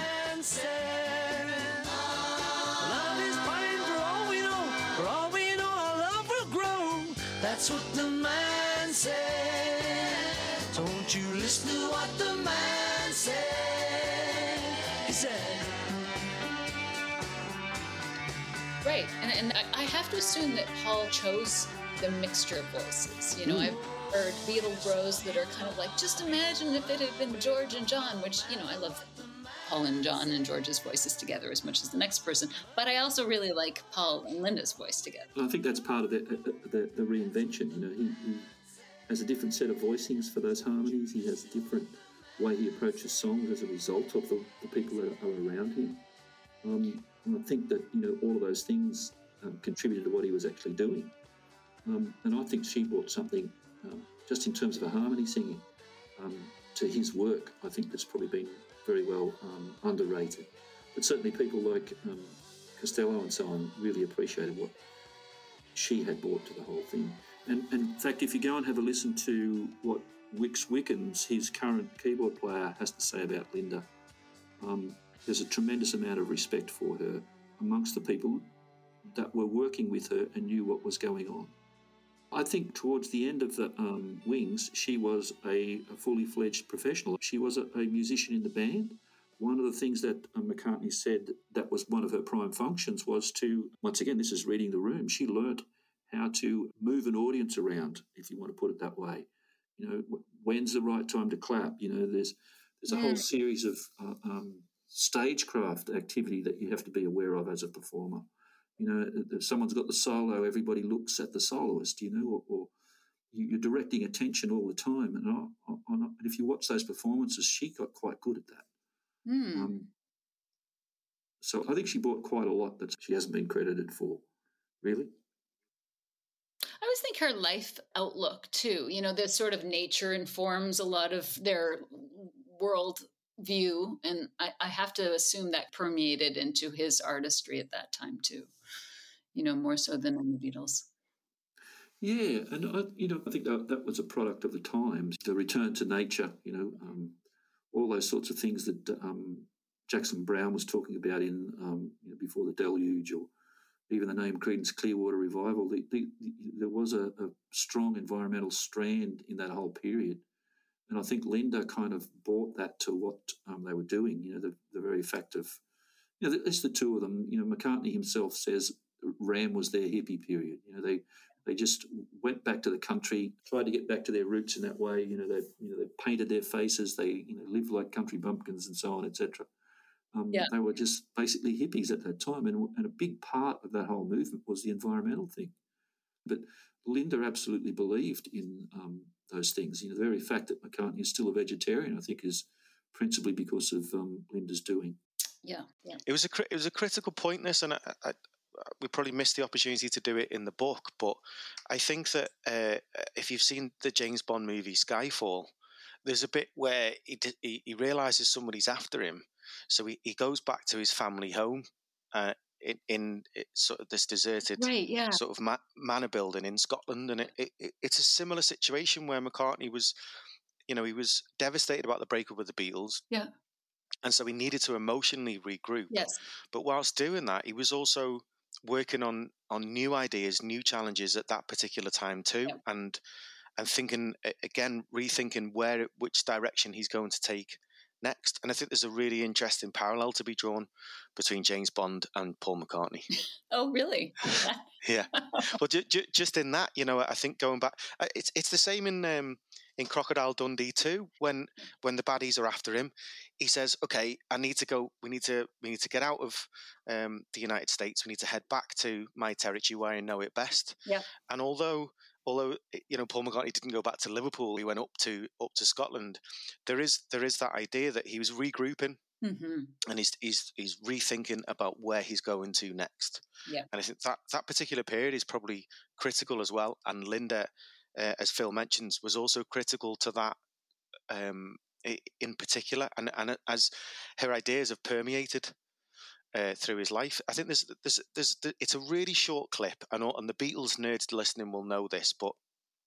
Um, on one of the anthologies where they all meet back together, George, Ringo, and Paul, um, somebody makes a comment about, "Is that jacket leather? I thought you were a vegetarian."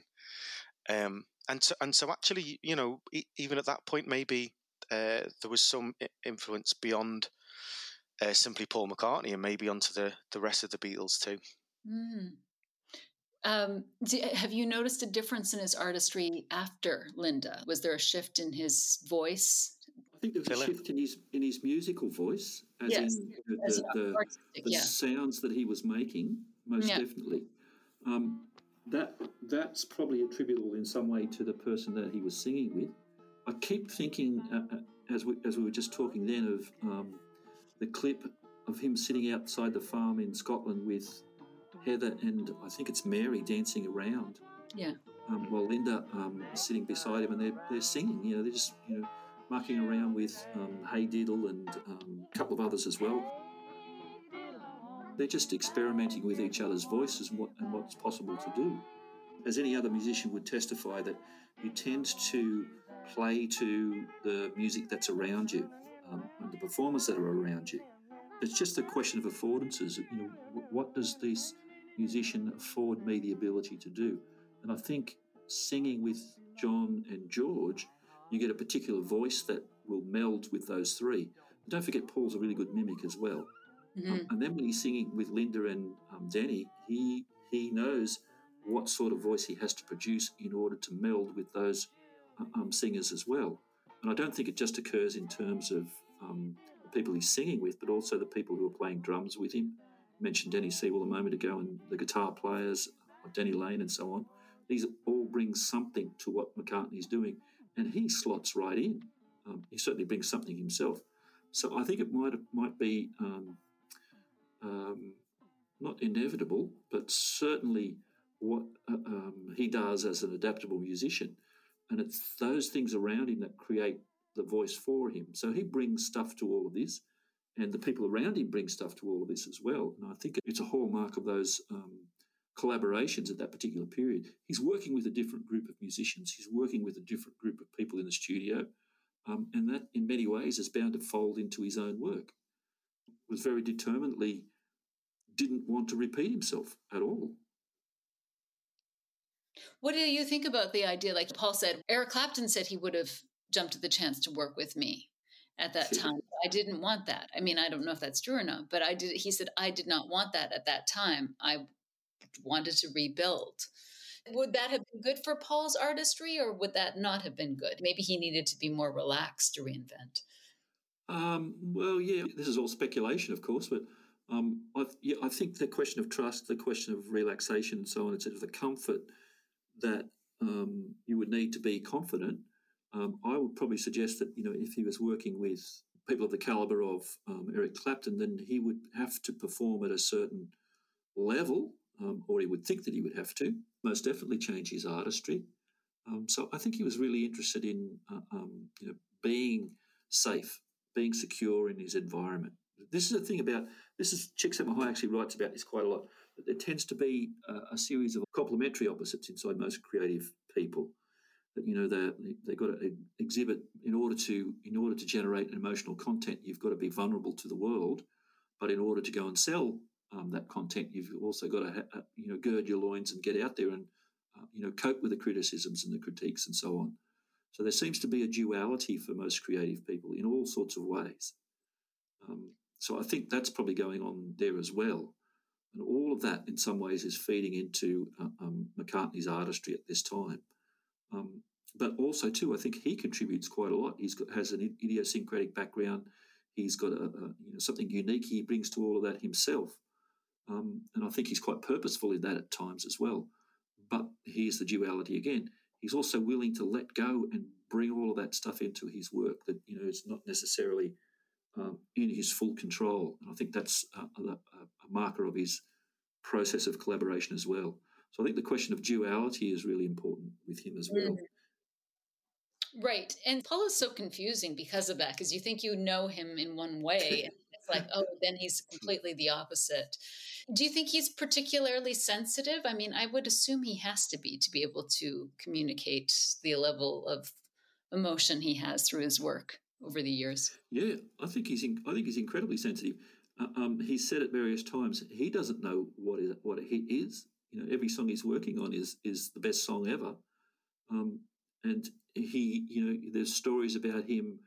Um, you know, and I think any artist goes through this that you know you put an album out and you know you're waiting to figure out is it good, is it bad, what have I done, you know. Poor Paul. Mostly, it's he's told it's really bad. until 10 years later and they're like oh yeah that was good. Yeah that was that was fantastic. Let, let's rethink that. He's got to be tough then. Is he tough as well then? That's the complementary pair right there isn't it? Is it that is, is that it level is, of sensitivity and also being resilient too uh, to that and i think he's proved time and time again. I, I think it it's interesting, Diana, because you mentioned about okay, yeah, you, think you know Paul, and then you'll see another aspect of his personality or his artistry, and I think that's again, we, all we're doing is we're just putting evidence in the box to, to for for the jury that is that is the planet to say, you know, why Paul McCartney should be up there as as the, as one of the top artists of all time. And that's that's your premise. That's actually my next question. Could you just talk about your book, about why you did it, and the, the main premise of it, so that you know people listening can, can go and seek it out and. Yeah. Well, do you? I mean, uh, Phillip and I have been. We, we first met at um, the Art of. Re- no, do you know what that that that is? Can, can I tell the full story, Phil? Yeah, you go for your life. Okay, so in 2010, I, I'd broken my ankle playing football. Oh no, okay. And I returned to work, and there was this Australian guy in my office writing his first book, which was called Creativity and Cultural Production mm-hmm. Issues for Media Practice. It's all available in all good bookshops mm. by Phillip McIntyre. And as he was sat in my office, he was writing his book. He brought his family over with him from Australia. And we struck up an incredible relationship. He helped me to formulate my ideas for my PhD at the time. So he's he's my Linda McCartney in a way. Um, he's been incredibly influential um, on my career ju- ju- just as an academic, as as well as as someone uh, who is a, considered an author and a writer as well. And Phillip and I had, had worked on various different things together. Um, we'd worked on a couple of McCartney pieces. If I recall, Phillip, our first uh, conference was the Art of Record Production Conference in San Francisco, Yeah. where we actually addressed um, Paul McCartney as producer, and we focused, I think, uh, quite specifically in some areas and maybe on, on the album Press to Play, and that really started our our interest in uh, in in Paul McCartney. So we've written quite uh, quite a lot on on this particular area. We've collaborated on different areas of writing about creativity and record production. Um, we wrote a journal article which is about the multi-layered contributing factors to um, the emergence of paperback writer and we submitted that to a journal um, of which we got the feedback for it which was the most damning feedback i've ever read for anything ever. Um, and at that point i think Phillip and i decided okay well we have enough material maybe to write our own book. And that's that began the the seed of that idea but and, and Phillip will probably have more on that story Yeah, that, that's all true. That's all a true story. And at, at the same time, um, as we were conversing, I was writing that first book, was really just putting a lot of ideas down that um, um, I've been working on as a scholar, and that's the question of, of the systems model of creativity. Um, my own PhD thesis was on songwriting. Um, Okay. And I got really intrigued by how songs came into being. That was the fundamental question. And the more that I um, uh, researched, the more that I read, the more that I realized that the um, research into creativity had outstripped common understandings of what was going on. Um, and I think that's still the case. More and more people are moving towards the idea that creativity comes about as a result of a system in action. Um, and this is increasingly the case inside the research world. And that idea, so I think those ideas are what we're trying to do in the book. And the very first chapter is, is a, an update of a literature review on um, creativity. If you think about, say, for instance, once again in Los Angeles, in Hollywood, um, how films come about, you know, we tend to think it's you know individual genius again, an auteur theory, and you know it's Martin Scorsese or it's Mm. whoever it is, the director. When you actually do have a look very, very closely at what's what's happening, it's a highly multifactorial, collaborative, interdependent, scalable, complex process. And what we try to do is pull that out in the book. But in this case, just using Paul McCartney as our case study. Um, So there's a system at work. Um, it includes, in its very elemental form, three basic um, components. One, we've mentioned a couple of them. One is the domain, which is the body of knowledge. The second is the field, which is uh, all of the people in the world who understand the body, body of knowledge to a certain degree. And then you have a thing called an agent, an active decision making entity, of which Paul McCartney is one. But so were the Beatles, um, but so was EMI. So, on. but there, so there's someone stimulates change in that system. And in order to stimulate change, they need to immerse themselves in a body of knowledge, and which is why I think Paul thinks that um, um, you know uh, McCartney's family was incredibly important to his artistry. Um, immersing themselves in the body of knowledge, getting it to know, getting to know it really, really well, um, where you can make innovative changes to that body of knowledge, and then see whether the people who hold that body of knowledge, other musicians, other performers, other songwriters, and so on, recognize the changes that you make in that system as being worthwhile or valued. Hmm. Um, and that's the essential point we're trying to make um, in the book. And we're using Paul McCartney's life work as evidence of that. So it's a Mhm. different conception of how things work. So we're not um, trying to say that creative agents like Paul McCartney, um, extraordinary people who do extraordinary things, are not important in the system.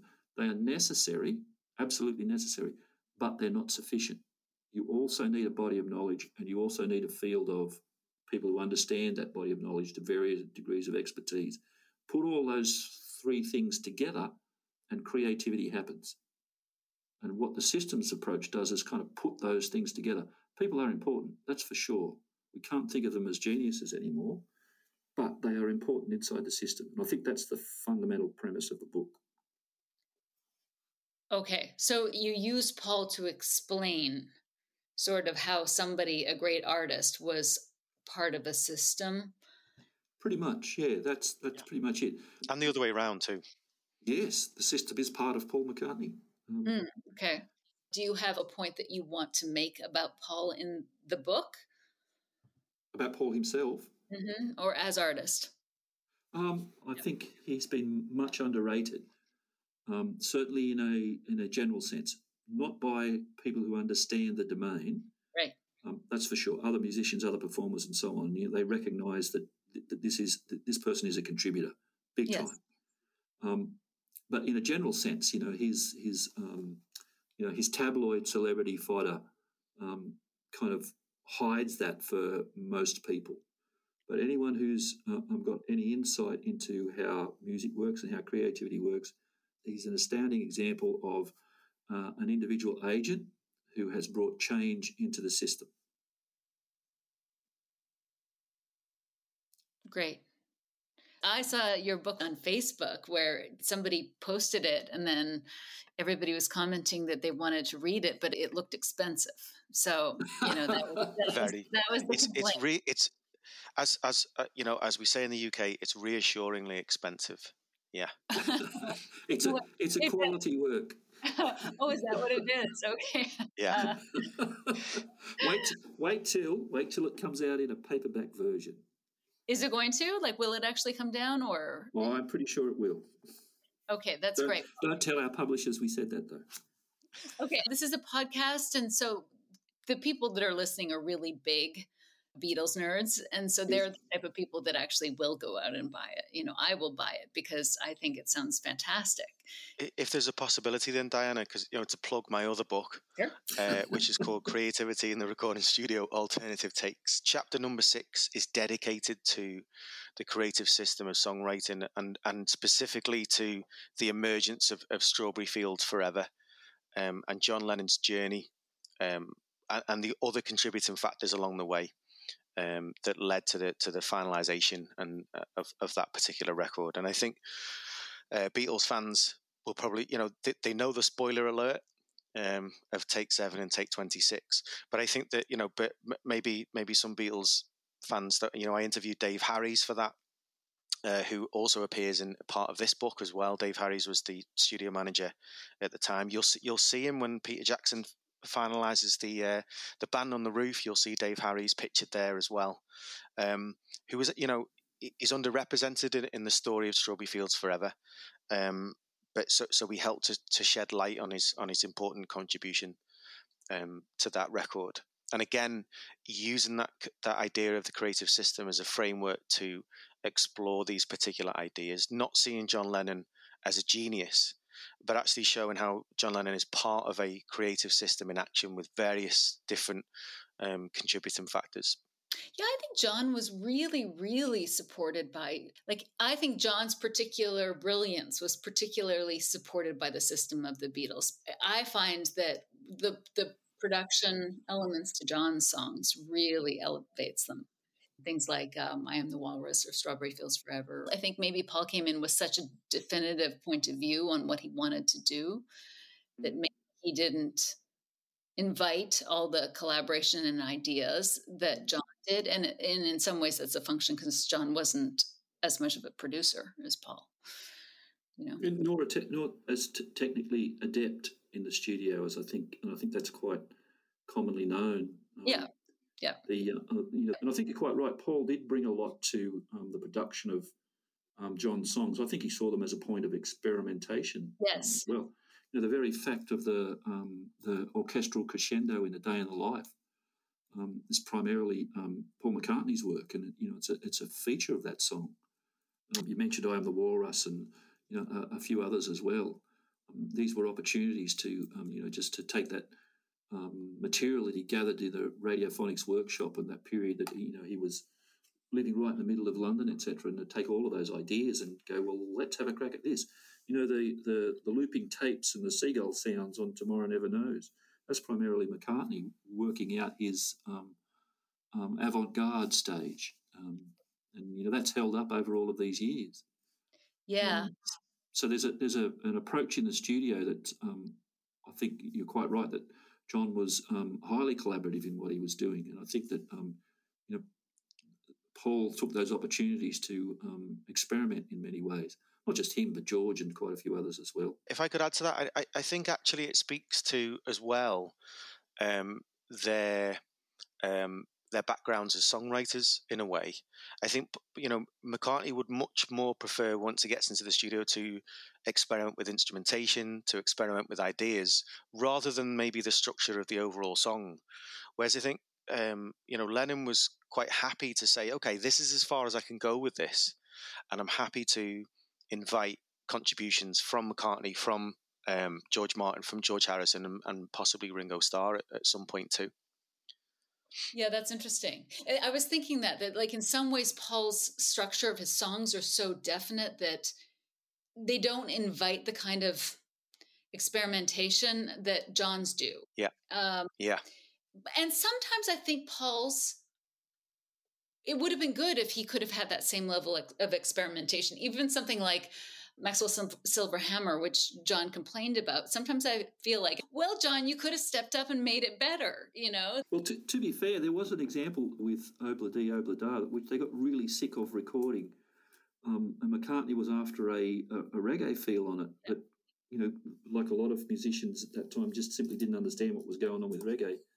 yeah. And then um, John got so sick of it, he came in and pounded away at the piano and said, This is how it goes um, and that was the definitive take.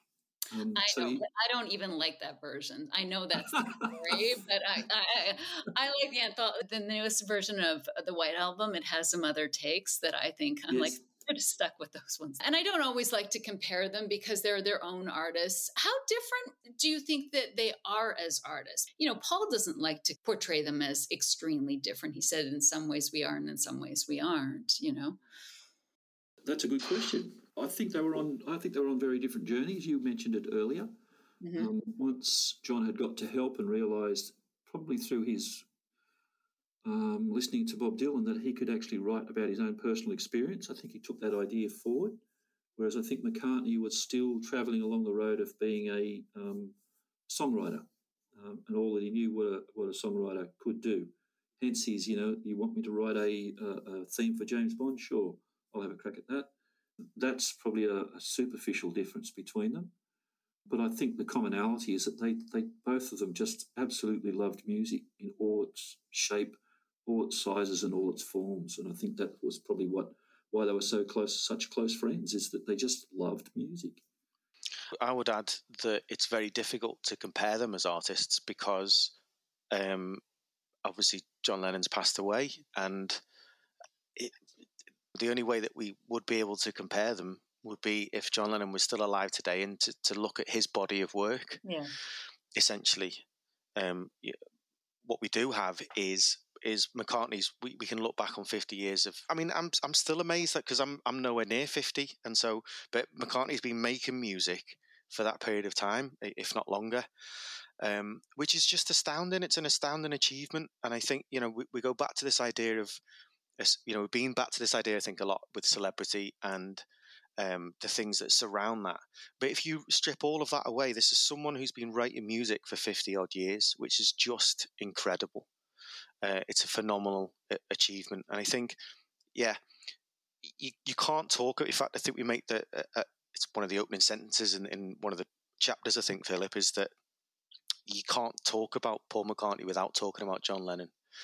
But they are they are different and they they did have different approaches. They had different ideas.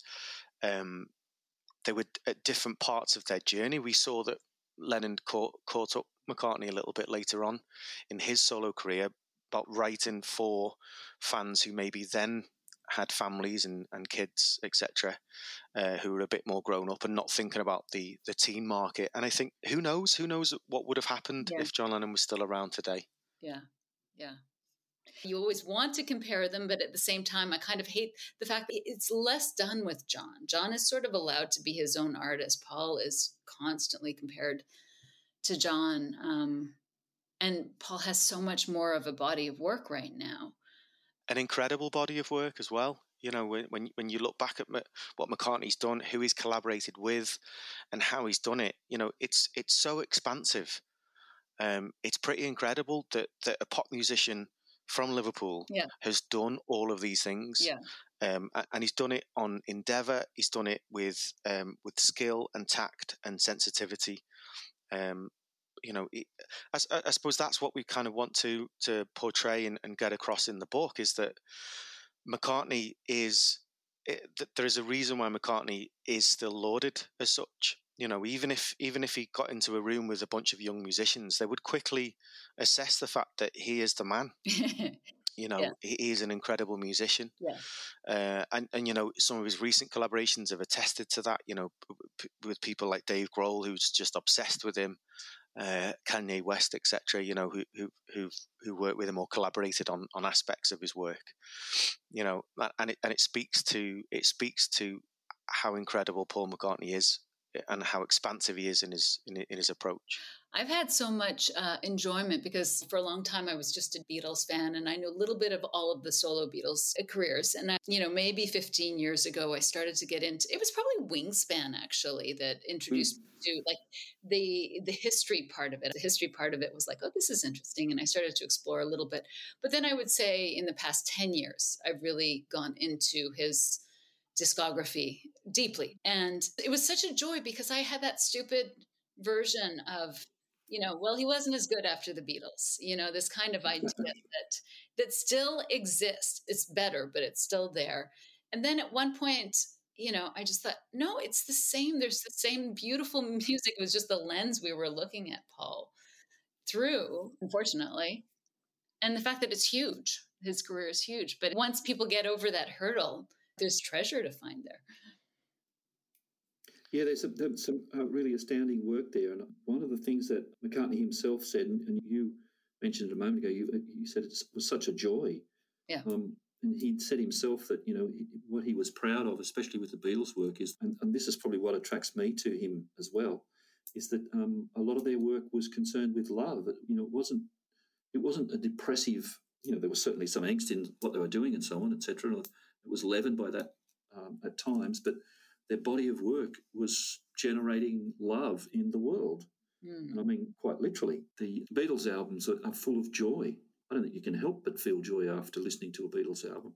And I think that carried through in McCartney's work. Um, to, uh, to be a, a, person who year in, year out brought joy into the world and love into the world, I think that's a remarkable achievement. And uh, McCartney at one point said, you know, that's one of the things that he's most proud of. They had done that. Um, and I think that's probably the, legacy that I would point to um, for him.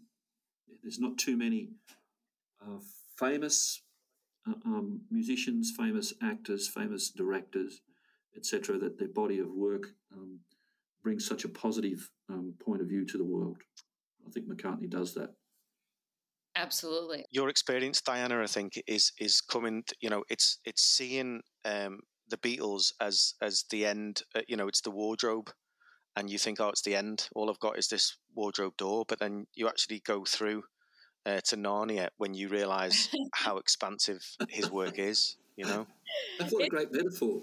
It yeah. is, And, and that's why in my introduction to Ram, I, I said, you know, Paul's always thought of as the Beatles, and then there's the post Beatles. And, and it's kind of like, I've started to think of Paul McCartney just as artist, and the, the Beatles is his first part, you know, first part of his yeah. and then he's got a second act and a third act. Now i just see him as a giant artist and you know he's got these different periods. Yes but you'll have to read our book diana. Okay well i will read your book. As soon as it comes out i will read it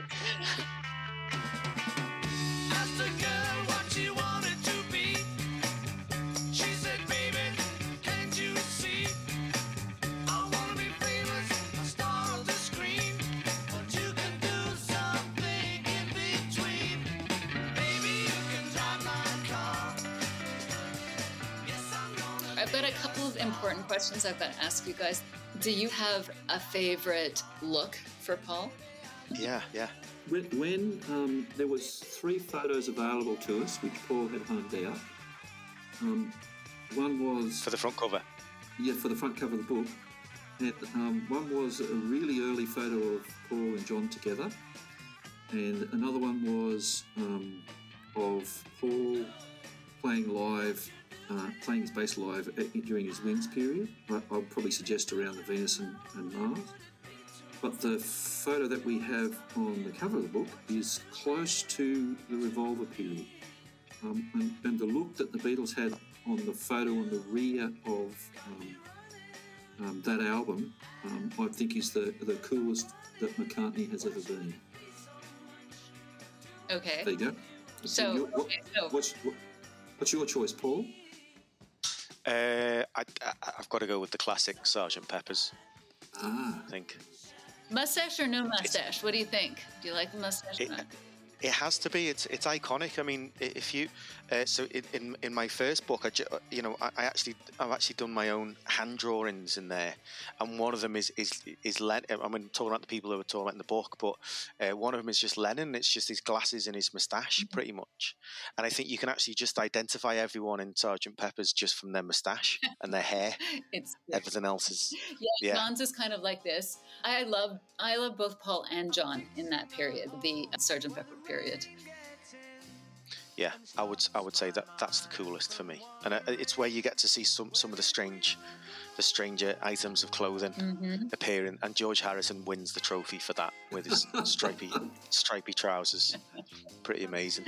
Yeah, yeah, he was he was uh, really into the fashion. He had some pretty good fashion actually. Yeah. Um, but if I had to give the best stripy pants award in 1967, it would be John Lennon. You know, he kind of dressed like a royal wizard all year, and I loved it. It was so colorful and regal. I love seeing John like that. And Paul looked like a prince, so dashing. I definitely think Paul wins for best hair mustache combo.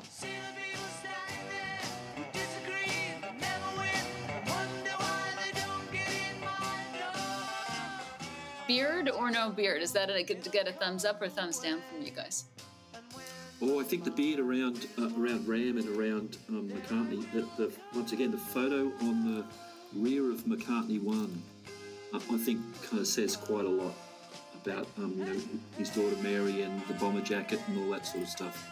But I really love the beard. I love the beard in that period. Yeah, I can't really grow one, so I'm just in awe of it. Really. yes, he's got a pretty good one actually. Yeah. mullet or no mullet? Like it or not? It's got to be no mullet for me, unfortunately. no, I, I, I, like the mullet mainly because that, that was the period when I was playing um, playing live a lot. So I, I, I, associate with the mullet. Wait, see, I, see, I, I associate with it because I went back there last year when we were locked down for so long and I couldn't cut my hair. I, I went back to McCartney mullet, COVID nineteen style. Yeah, not not through not through choice, Diana. It was through necessity. I want to see. We should put a picture of you up with a mullet. no one wants to see that. I do. I do. I really do. We can put you next to Paul and see. And Linda. Linda also had a matching mullet too. She did. she did. yeah. Um, do you guys have favorite periods in terms of McCartney's albums? I know it's hard to, I don't ever want to make people choose an album, but, but do you have particular areas or times that you'd like to champion? As in, some people love the, you know, late 80s, some people think that's the worst, whatever, you know? Let's well, if I could start off with a story, because because the, the only the only Wings album we had in our house was Wings Wildlife, and I remember I remember listening to that because I, I also we also had the Magical Mystery Tour, which I used to listen to on repeat, mm. and I remember listening to Magical Mystery Tour, and then I sort of I said to me to me mum, is that Paul McCartney on the front? Yeah. You know, he's wearing his tartan trousers, yeah. or is he? Is, no, he's he's in the water, isn't he, with his mm. guitar? Uh, and I just couldn't equate the person who was singing on Magical Mystery Tour and singing Penny Lane to, um, you know, some of the things that appeared on Wings Wildlife. Uh, so I probably went through that experience like you, Dan, and going, what happened mm. in between those things? Mm. So uh, I would say Wings Wildlife is my least favorite Wings album. Really? Yeah. I actually quite like. I, I like Wildlife. Yeah. Some people never know is like one of my favorites. Yeah, I, I never got that far on the album. Oh my! you probably didn't get past Bip Bop or Mumbo, but um... Bit Bip Bop was very confusing to me. Yeah, I was like, "Where's the lyrics? Where's the Where lyrics? are the lyrics?" Are you excited about what do you think about Paul's new book? Do you think it's Well, a good yes, definitely. or I think the I premise think- of the book, which I, um, you know, I haven't read a great deal about it, but I'm certainly waiting for it to come. But the very fact that he's um, written his own biography through the writing of the songs, I think that speaks to what we were talking about before. That that his principal language is music, um, and I think he's got as close to it as he can, um, because uh, probably for him, as he says, the you know the, the songs evoke all sorts of memories, all sorts of things that you know were going on around him when he was writing them that hardly anyone else would be aware of. But you know, for him, the songs are his biography. So it seems to me to be a natural thing for him to have done. You know, to to um, you know write a biography built around his own songs. I think that's a, a really good premise for him. The really exciting thing is that our book comes out at a very similar time to his book. Oh so no! Yeah, no, that that's a good thing. we can piggyback, I think, off the promotion. Definitely, definitely. We we will look, Yeah. understand the artist that is M- McCartney because Paul is not always great about explaining his own music. And I love the idea that he's just going to use the songs to stimulate his or jog his memory about what was going on. I hope Yep. that's more it because I don't particularly find, I don't enjoy his discussions about his own music in general. Because what he tends to do is he'll he'll give us some little piece of information about a song that's quite irrelevant to the emotional center of the song, you know, and Mm. and I also think he doesn't have the greatest vocabulary to talk about his music. You know, sometimes he's not the best. He's not the best at selling or romancing his own work, which is fine because that's that's other people can do that. But Yeah. we'll we'll see what his book is like. In other. It's it, it's you know as Phillip says, his first language is music, Mhm. and so you know it's the same way. I don't, I really don't know why we interview footballers or sports people after an event because their first language isn't, you know, that their experience of the event isn't, you know, whichever language they speak. Um, it is it is the sport that they're playing. You know, footballers. You say, "Oh, what happened in that match?" They're not thinking at that time. They're probably, as in Csikszentmihalyi's terms, they're in flow Mm, mhm. they are balancing that challenge challenging skill they're in that flow channel and i would you know i would probably think that mccartney's in that flow channel too when he's when he's writing music and he's trying to um, convey a particular or communicate a particular uh, idea or he wants to evoke a particular emotion um, and so yeah his first language isn't english in a sense it, it's music Absolutely. I really do think that that is the issue. And that thank you for articulating that really well because Yeah. I think that when he's in this state, it's all just flowing through him, it's coming naturally. And then when he's actually asked to explain it later on, he can't because it was all just coming uh, naturally. And then so he grabs onto one little thing and says, "Oh yes, you know, I was thinking about that." It's just it's it's not his strength. It's like you said, the footballers they play the game, you know. Yeah, but that's that's why I think that the lyrics, the book of lyrics, is probably the best way for to tell his own story. Actually, in that way, I think that's that's really really nice. The beauty of it is that our book, um, thank you, Diana. Our book does you know contribute in that way to maybe supporting some of those some of those stories around. Um, maybe some of the lyrical content or the things that, that McCartney was trying to convey, or some of the things that he was going through at the time as well. Do you give a lot of history and biography in your book? Um, I think We we, do. give, I think we give enough to support the ideas that we're trying to uh, um, illuminate. Um, it's not the book's not deliberately biographical or chronological, but it, but it winds up with some sort of chronology. Right. Um, you know, the the subhead of the book is uh, you know from the Beatles and you know the Beatles and beyond, Yes. um, and that's really what's given the structure to the book. So it's not biographical in the uh, um, common sense of the word, but there is a lot of biographical information in there. Okay. And and so when is it available? The 9th of the 9th, the 9th of September. Okay. Which sounds like Yeah. a which sounds like a song to me. sounds like a, a classic um, Hoagy Carmichael song. well, it's also nine. Number nine is John Lennon. Ah, well, there you go. See, these these become. We deliberately built that in, didn't we, Paul? Absolutely, th- this was all completely deliberate. Um, we we have contacted Paul McCartney's management to write a song with him around that, but we haven't heard back just yet. Uh, Did you send it Fingers to crossed. Paul? Did you send the book to his his people, his managers? Uh, no, we did. We did early on in the in the um, in the writing of the book. We did contact, um, try to contact him yep. through MPL Communication, and I think we've still got the the loveliest rejection letter you'd ever want to get. it was nice. It was nice. Yeah. It was beautiful. Yeah. oh. Yeah. It's too bad we didn't yeah, talk to you. That would have been really amazing. It would have. It would have indeed.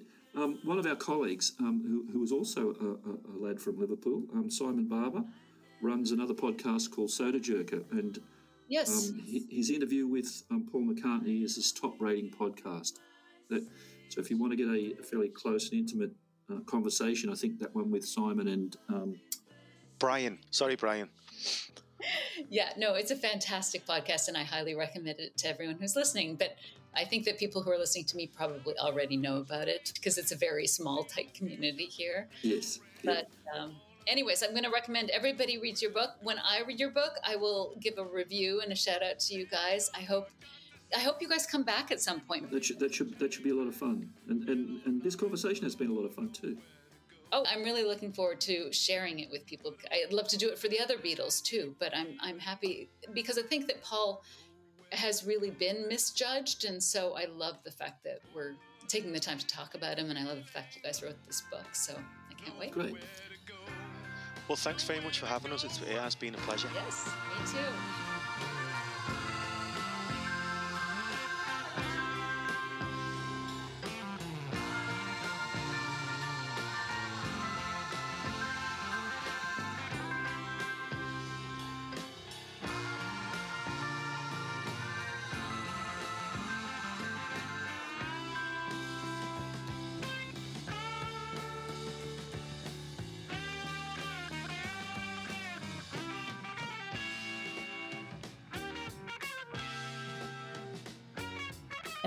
Concludes the episode. Thank you for listening. If you're enjoying the podcast, please consider leaving it a review or up to a five star rating. And don't forget to subscribe to the podcast. And if you'd like to support the podcast, please join the Patreon community, which is patreon.com forward slash one sweet dream. We will be back with yet another revisited episode on Monday, so please stay tuned. Until then, all the best, lots of love. Bye bye.